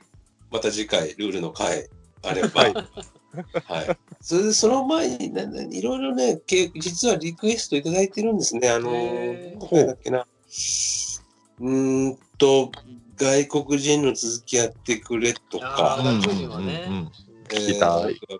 俺たちのベストナインみたいなのどうなんだみたいな。ああー。でも、まあこれこれはまあ、ゲッツーさんから来てるんですけど、でも俺ベストナインって9人に選べないなと思ってさ、ベスト36ぐらいにしたいよね。ポジション4人選ぶぐらい。4チーム。4チーム作そうそうそう、4戦って人とか、もっと、もっとでもいいけどね、ベスト90ぐらいでもいいですよね。うん10チーム。とか。もう1チーム以上じゃないですか。でも代打とか含めるとちょっとあれか。もうちょっと減らせうんいい、いいと思う選手を10人選ぼう。うん。ああ、はいはい。うんまあまあまあ、そんなことを考えてるんで、えーはいまたぜひぼ、はい。僕はそれ、それでいくと、はいえはい選ぶ系でいくと、僕はあの、はいまあ、ちょっとすごい大変なんですけど、12球団超地元密着、えー、近近郊選手。選考だからまあ例えば、その、阪神だと、兵庫県出身の。そうそう、兵庫県、大阪出身、もしくはあの大阪の高校出てたりとかする選手で、えーベスベストなんじゃないな、あの今現役選手の、だからシャッフルで、戦力均衡をそれをで寿してみるっていうのも 大変なんですよ、すごい。で、全球団出ると。ってことは、阪神だったら逆にだから関西出身の他球団の選手を取るってこと？阪神は関西やからやりやすいんですけど、うん。例えば、まあ、楽天とかだったら、まあ、あのー出身はちゃうとこやけど、なんか、えー東北で野球やってたとかだったら、もう入れるようにするんですけど、例えば、あのーセカンドだったら、やっぱり、12人、ベストの12人を選んで、それを散らすって感じですかね。うん。うん。うん。うん。?12 人選んで散らす？セカンドの選手を、ちょっとあれが難しい言い方するかこの時この時間帯になってもう理解ができなくなってくださいね。だから、かぶってて、12人例えば、あの、かぶ、一チームにいい選手でセカンド2人おったら、それは別のチームに行けるって感じですかね。ああのだから、あの穴が、うまあ、ファーストだったら、あサードが一番薄いんかな、選手的に。どこのチームも。だから、まあ、そそのかぶってる選手、こいつサードにしてっていうので、戦力均衡を狙ったチーム編成を12チームで作るっていうのを考えてくださったんですけど、12チームはさすがに大変やなと思いました。まあ、もちろんその地方のね、偏まりが。だ分かってそうそうまだ分かってないよ、俺は。地元密着、超地元密着地元密着。ね、均衡トレードみたいな感じですかね。まあでも、出身別で分けて均衡になるのかっていうのは確かに気にはし出身ますよ。別と、だからなんか、ゆかり嫁はんが、あの、はい出身地だからね。めっちゃ定義広なるじゃないあ まあ関西が一番やりやすいんですよね。え、例えば、例えば、それ OB も含めてってことですか？いやじゃなくて現役で。現役で？うんだから、戦力き、戦力均衡と超地元密着を、なんか、え地元超までですけど、地元密着ですよね。例えば楽天だったら、じゃあ上林を選ぶとか。そういうああ、そうそう、そんな感じですね。仙台育英だから。あそういうー感じで、あの戦力をなるべく均衡できるようにしていく。ソフトバンクとかからだいぶ選手が移動すると思うんですけど、今でもなんかそうすると、なんか長野の出身のことがかわいそうだね。選ぶ選んでもらえないね、彼こそまあそ。れは、そう、どここのチームに、まあそ、今いるチームでも別にいい選手だったらいいと思うんですけど、ただ、あキャッチャーのでもあれかどこに行くとかね。はい、でも最悪、福井ミラクルエレファンツとかでもいいのか。ああ、そうですね。福井出身。福井がめっちゃ強くなったりして。うん、中村雄平とか。ですね監督は川藤さんにしてもらいますけどね。そうね。そうですね、若さ高校ですからね。そうね。サードコーチャーに五木ひろしぐらい置いといて。そうですね。群馬ダイヤモンドペガサスだったらとか。そうすると、だからもう12チームどころじゃないね、こうああ、そうそうなんですね。ああ、すごいことになります。なうん、広げすぎコーチファイティングストなく広げすぎた40チームぐらい。これはもう3日間ぐらいに分けてやりましょう。じゃあね、じゃあ、それはちょっと、ワイナオさんプレゼンツ会ですね。だからそれをね、そうですね。戦力均衡入れちゃうと、そこバランス悪いとかになっちゃうからややこしい。まあまあまあね。うんそうねうんまあそんなえ、まあだから、例えば出身地のベストナインとかでもいいのかね。そうですね。青森県ベストナインとかね。もう青森県ショートばっかりになるけど、ショートばっかりや。あと、木並、まあ京田。うん。北条もそうか。そうですね。はい。ってなことも考えてますんで。はい。はいまた、何時間か、すごい時間喋ってましたね。あほんまですね。久々にすごいっすね。そうですね。いやー、今日はホテルからだったからね、ニコちゃんいない。あら、えニコちゃんがないんか、ない。うん寂しいなと思ってーいやいやいやいや、大変でした。こた。ねいや、喋っちゃいましたね。うーん。僕、一個だけちょっと、なんかね全然関係ない宣伝していいですか？はい。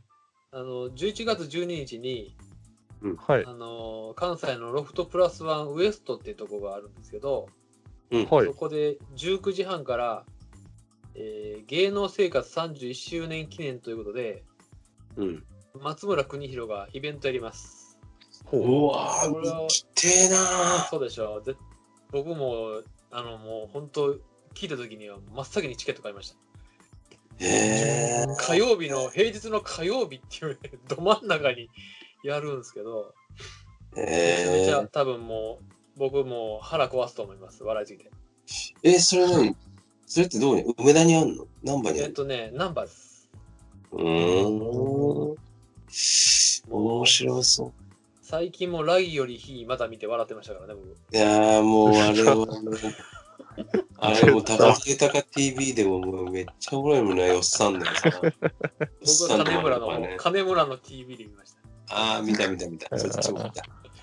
見た。よっさんね、よっさんのやつもね。ああ、面白いね。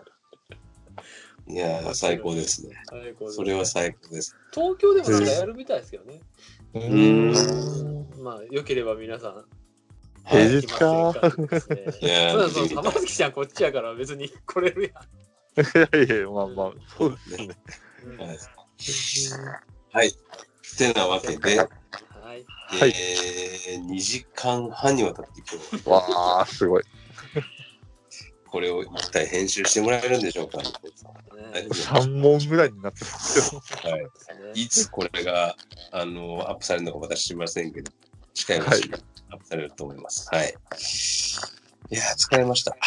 いやー、楽しかったです。